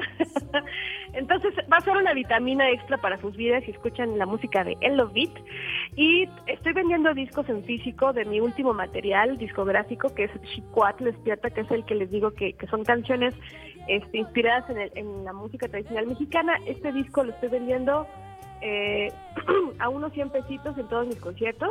Y la verdad que está muy lindo, es un trabajo que se hizo gracias también a la colaboración de otros músicos que se dedican a la expresión musical mexicana, como los, el son huasteco, también tengo por ahí eh, un corrido, tengo ahí el son ismeño que lo hice con acompañada de músicos oaxaqueños. La verdad que es un material muy lindo y no se lo van a perder. Próximamente voy a tener unos conciertos, un par de conciertos y si me permites, pedir si puedo hacer anuncio de ellos. Sí, un minutito, querida Elo, en eso lo, anunciamos, por favor.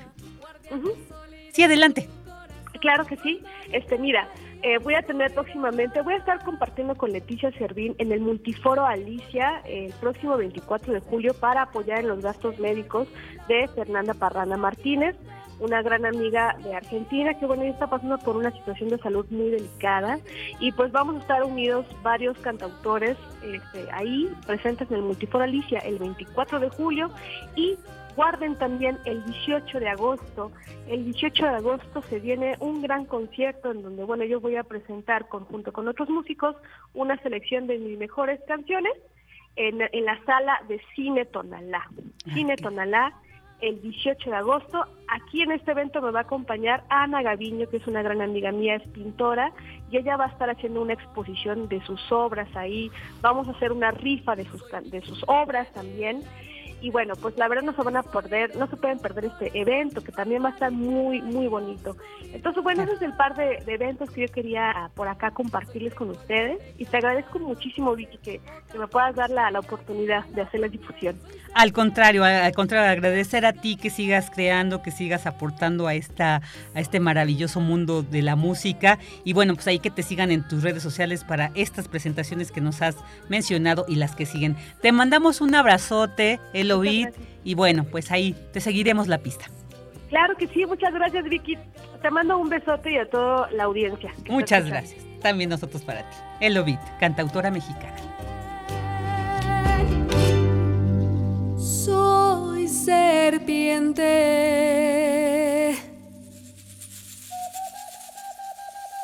De cascabel.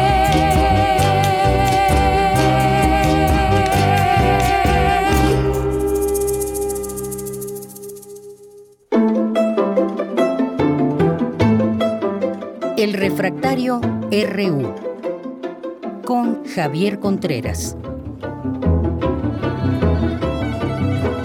Dos de la tarde con 37 minutos y ya damos la bienvenida a Javier Contreras para analizar desde su mirada temas muy trascendentales en nuestro país. Bienvenido Javier, un abrazo, qué gusto saludarte.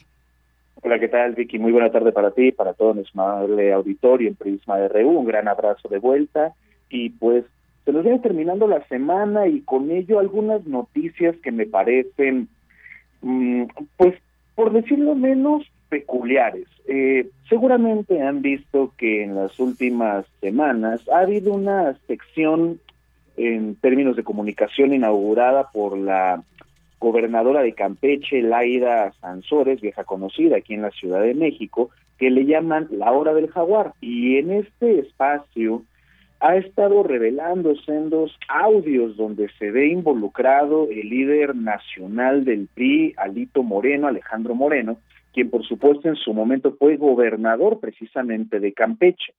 A lo largo de estas semanas, la gobernadora campechana, Laida Sansores, ha estado eh, compartiendo diversos audios que involucran a Alito Moreno en diferentes actos de corrupción, y algunos otros este, malos comentarios, como por ejemplo que decía que había que matar de hambre a los periodistas y cosas igualmente lamentables. Este último audio que se empieza a compartir sobre Alejandro Moreno habla acerca de algunos tipos de acuerdos para poder sacar eh, diferentes eh, reformas eh, a nivel federal, pareciera ser, y que estaba buscando impulsar una suerte de reforma fiscal. No se intuye del todo cuáles eran las problemáticas a las que se refería Alito Moreno en estos audios. No obstante, algo que sí resulta muy importante es que en el último audio se menciona que siendo él presidente de una de las comisiones de la Cámara de Diputados iba a eh, dejar de favorecer a empresarios con respecto de esta posible reforma fiscal y está buscando acuerdos con la mayoría parlamentaria pues para poder promover sus ideas, entre ellos algo donde se menciona a la ley minera, donde el mismo presidente de la República ha anunciado que pues esa ley no se va a mover, salvo lo único que se mencionó con respecto a la nacionalización del litio. ¿Cuál es el efecto político importante que ha tenido esto, sobre todo con los actos de corrupción de Alito Moreno, o cuando menos de lo que se menciona en los audios? Que el líder nacional del PAN, Marco Cortés, ya ha anunciado que son cosas que pues, se tienen que reevaluar con respecto a la alianza opositora o el pacto llamado Va por México. Si me permites el comentario, Vicky, me parece que esto es algo incluso positivo para la oposición. No veo yo que haya un resultado electoral contundente entre panistas y priistas juntos compitiendo. Del PRD, pues ya ni hablamos, pero sí valdría mucho la pena tener en consideración los actos tan eh, peculiares que el líder nacional del PRI ha tenido y finalmente su salida hacia el extranjero, presentándose recientemente en este foro, la Internacional Socialista de Naciones Unidas, allá en Ginebra, y pues bueno, no tiene para cuándo regresar a este país el líder nacional del PRI. Probablemente no quiera regresar o tal vez sí estará volviendo en algún momento para una nueva derrota electoral. Y además que se esté como autodefiniendo como perseguido político, dices, después de todo esto que ha salido a la luz, bueno, yo creo que es todo menos esto y pues esperemos que sí, sí pueda regresar y dar la cara, enfrentar pues toda esta investigación. ¿Y qué nos puede decir sobre esta denuncia que presentó el titular de la Unidad de Investigación Financiera de nuestro país, Pablo Gómez, contra eh, Enrique Peña Nieto, el expresidente de este país? Una noticia que realmente impactó por también los, los dineros que involucra este tema. ¿Qué nos puedes decir, Javier?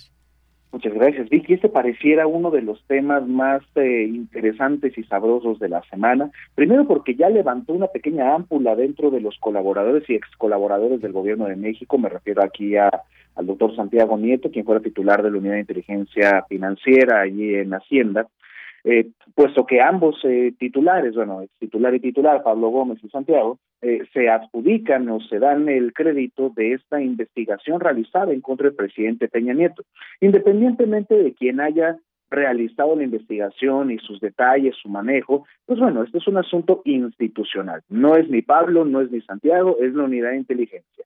Y aquí lo que valdría mucho la pena mencionar es esto que algunos otros colegas dentro del periodismo llegan a llamar pacto de impunidad. Muchas personas llegaban a decir en una mala crítica, me parece, que había una suerte de pacto de impunidad entre el presidente Enrique Peña Nieto y el presidente López Obrador a la salida del primero y la llegada del segundo para la actual administración federal.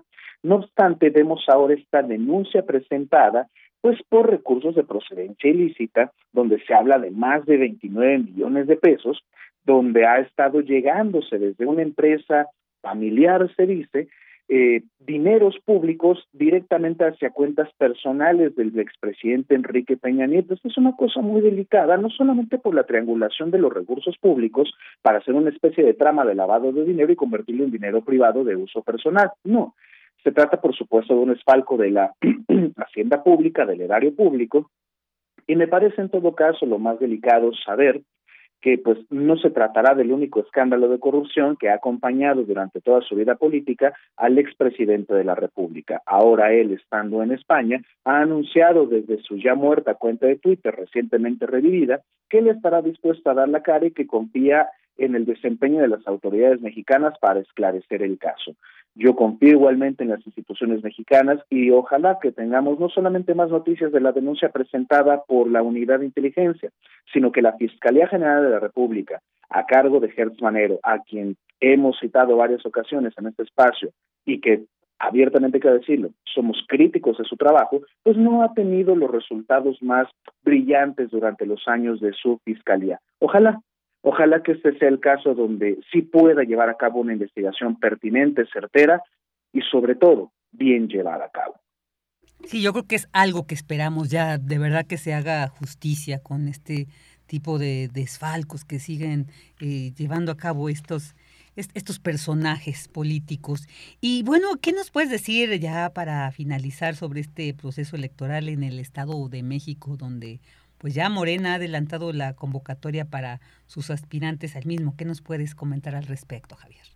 Este es un asunto interesante porque nuestra ley electoral o la ley de partidos no marcan necesariamente tiempos muy específicos para que los partidos comiencen pues a seleccionar a sus aspirantes a ocupar cargos de gobierno, en este caso la gobernatura del Estado de México, donde podemos encontrar cuando menos a tres o cuatro punteros, refiriéndonos a Delfina Gómez, la secretaria de Educación Pública, al administrador de aduanas, Horacio Duarte, al director general del ISTE, eh, Centeno, y nos encontramos también al senador Higinio Martínez, por supuesto. Estas personas dentro de Morena, no menciono la oposición porque en este momento no es relevante, eh, resulta que este partido político ha emitido ya su convocatoria para el registro de sus aspirantes, a lo que el propio Instituto Nacional Electoral ya ha adelantado que pues eso se tendría que estar buscando pues hasta finales del año y que el proceso electoral estará comenzando apenas pues por ahí del septiembre de este año. Recordemos que la gobernatura del Estado de México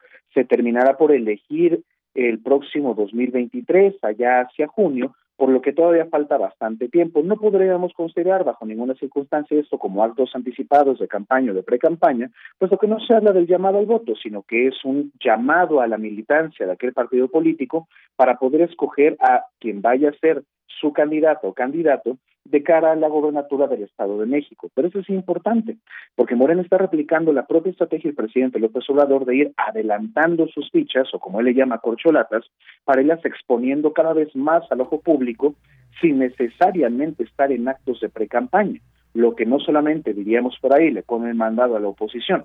Vale la pena ahora mencionar que los acuerdos entre la Alianza Va por México se ven muy frágiles y no se anticipa todavía quién pueda ser el candidato que le haga frente a Morena. Lo que sí podemos mencionar es que hay un priismo muy debilitado, hay un panismo dividido y no alcanzamos a encontrar quién sería la persona que pudiese plantar cara a cualquiera de los candidatos que, de acuerdo con las encuestas, podría Morena y que muy probablemente ganaría la gubernatura. Sí, seguramente, segura una contienda interesante que habrá que estar ahí al pendiente y que seguramente tú también nos vas a seguir compartiendo tu reflexión sobre lo que sigue dando en este y otros temas. Javier, pues te mandamos un abrazo inmenso, y eh, que tengas excelentes vacaciones, que descanses mucho bien para que regreses con mucha fuerza y energía. Muchísimas gracias, Vicky. Igual para todo nuestro amable auditorio. Cuídense mucho, procuren descansar, que tengan un estupendo fin de semana. También para ti. Un abrazo y hasta pronto, Javier. Javier Contreras es refractario RU. Ahora Queremos escuchar tu voz. Síguenos en nuestras redes sociales. En Facebook como Prisma RU y en Twitter como arroba PrismaRU.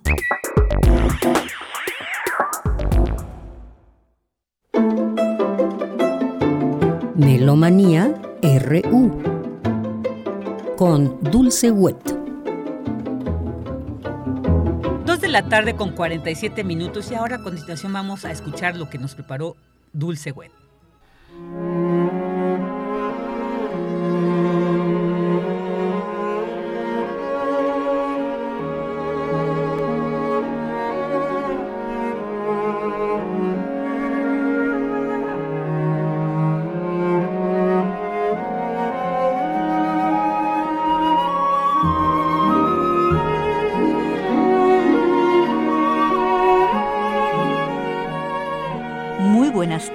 Muy buen provecho, muy buen viaje. Denis Licea, Virginia Sánchez y Dulce Wet les damos la más cordial bienvenida a Melomanía hoy viernes 8 de julio del 2022. Un día como hoy, 8 de julio, pero de 1882, hace 140 años, nace Percy Granger, compositor, pianista, escritor, director de orquesta, y maestro estadounidense de origen australiano. Nace en Brington, Melbourne, Victoria, Australia. Fue reconocido por su trabajo en la recopilación de música folclórica. Se presentó públicamente como pianista a los 10 años y ya alcanzó una reputación de concertista brillante antes de los 20 años. En 1906 conoce a Edward Grieg y se hace su amigo, Bajo su influencia, comenzó a recopilar y grabar canciones populares inglesas por medio de fonógrafos de cilindro de cera. Se instala en Estados Unidos en 1914 y actúa durante algunos años con una banda del ejército estadounidense. Granger se vio profundamente afectado cuando su madre se suicida en 1922. Realiza giras como pianista en Australia en 1926 y luego también en 1934 y en 1935. Entre 1932 y 1933 es director del Departamento de Música en la Universidad de Nueva York. En 1935, Granger funda el Museo Granger en Melbourne, un museo de música australiana donde se conserva gran parte de su propio trabajo y algunos de sus artefactos. En sus obras de cámara experimentó con formas rítmicas y estructuras novedosas. De él estamos escuchando Rapto Juvenil, Youthful Rapture, para violonchelo y orquesta de 1901, música del álbum Idilios Ingleses de 1994, producido en Inglaterra por el sello Philips, con Julian George Weber en el cello, la Academia de San Martín en los Campos, dirigidos por Sir Neville Mariner.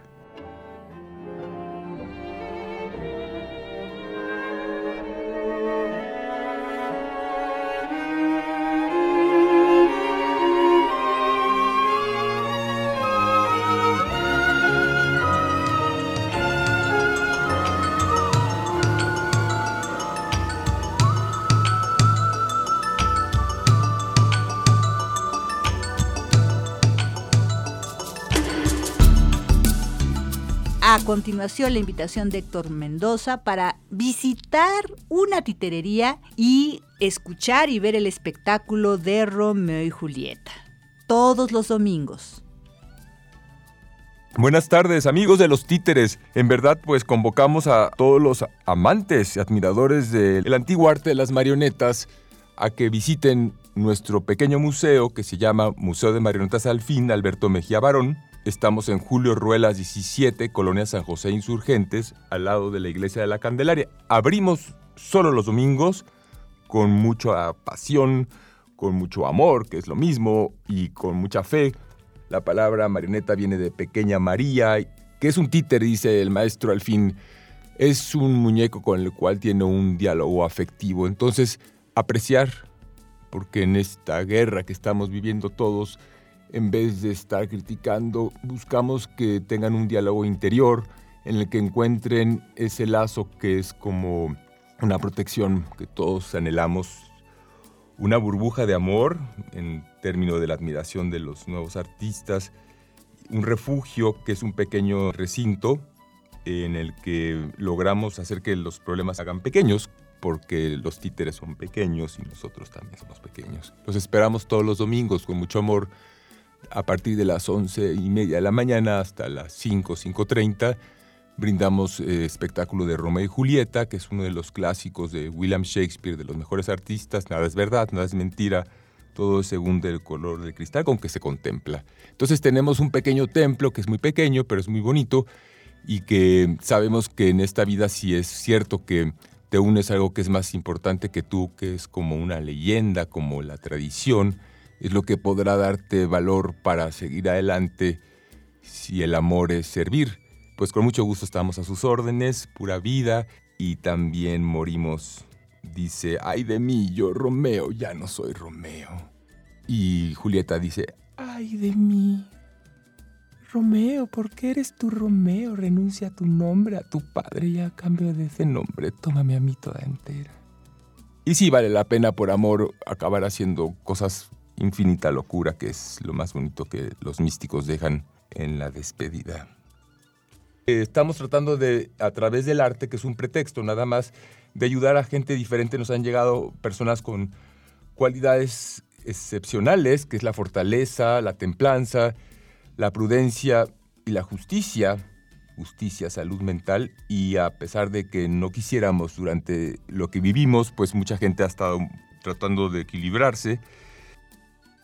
Muchas gracias por la invitación. En verdad, el museo es algo que ya fue destinado si es jugar a ser niños otra vez. Van a ver desde la postura que les prestamos a algunas marionetas, lo que se llama análisis de acción, de verse a uno mismo desde arriba y uno puede decidir, porque la audacia consiste en no fijarse en los obstáculos y concentrarse en las metas, dice William Shakespeare, cuida a los amigos como el oro y muchas otras cosas muy bellas de esos grandes escritores Estamos a sus órdenes en Julio Ruelas 22, es un pequeño callejón. Tenemos el permiso de la Iglesia de la Candelaria, que está entre Metro Miscuac y Metro Barranca del Muerto, de estacionarse enfrente de la iglesia y llegan a pie.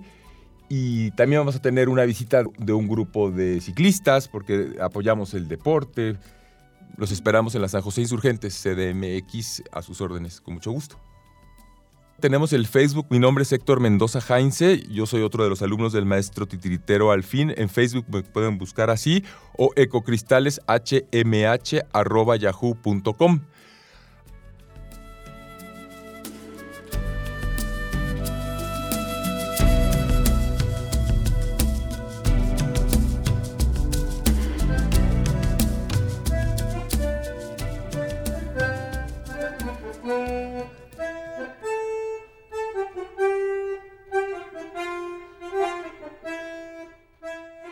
como el lunes pasado, 4 de julio, pero de 1992, hace 30 años, falleció Astor Piazzolla, bandoneonista y compositor argentino. Él nace el 11 de marzo de 1921 en La Plata y fallece en Buenos Aires, Argentina.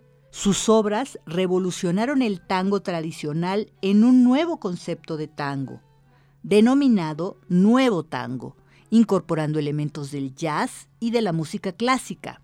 Como bandoneonista virtuoso, solía interpretar sus propias composiciones con una gran variedad de conjuntos, como su propio quinteto. De él estamos escuchando Miedo de las Five Tango Sensations, Cinco Sensaciones de Tango de 1989. Esto es música del álbum Five Tango Sensations con el Kronos Quarter y el propio Astor Piazzolla en el bandoneón. David Carrington y John Sherba en los violines, Hank Duct en la viola y Jean Jean Renault en el cello.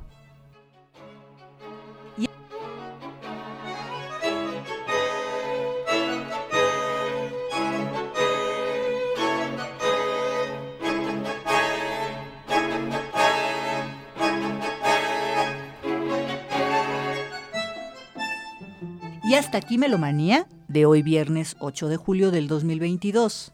Denis Licea, Virginia Sánchez y Dulce Wet, agradecemos enormemente su atención y sintonía y les deseamos un largo, provechoso y divertido fin de semana. Nos escuchamos muy pronto. Hasta la próxima.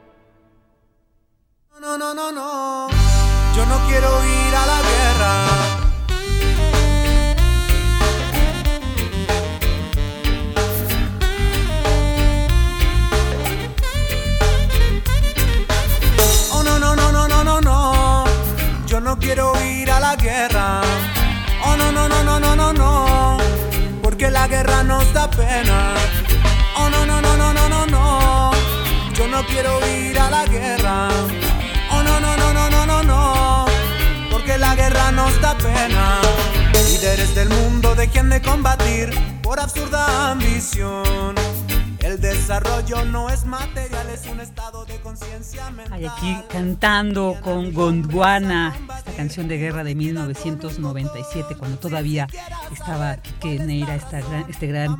Eh, bueno, él, él era quien estaba encabezando esta banda de reggae. Son chilenos, son chilenos, ¿verdad? Sí. Y bueno, pues aquí no queremos ir a, la guerra, no queremos más guerras, no queremos más asesinatos, no queremos más desfalcos, más robos, queremos aspirar a una a un mejor estado humano en este país que es tan rico en tantos recursos. Ya no queremos que nos sigan saqueando estos gobernantes, no, también no queremos que estén asesinando a estos líderes, o sea, la muerte. ¿Por qué arrebatar la muerte? ¿Por qué queremos que aparezcan nuestros estudiantes desaparecidos a ver qué pasó? Queremos muchas cosas y la guerra creo que se manifiesta de diferentes razones.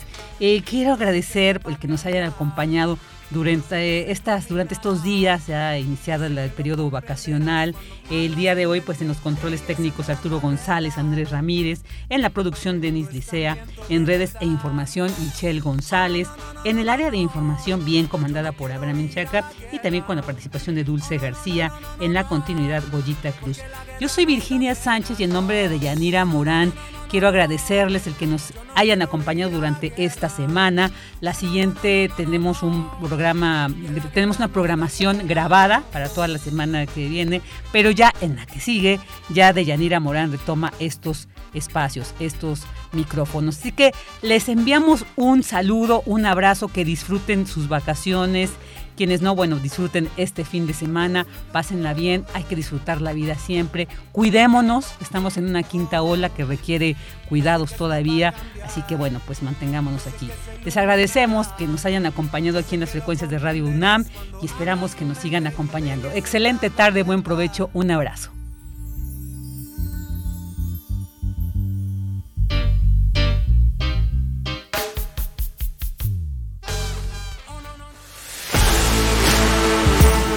Radio UNAM presentó Prisma RU. Una mirada universitaria sobre los acontecimientos actuales.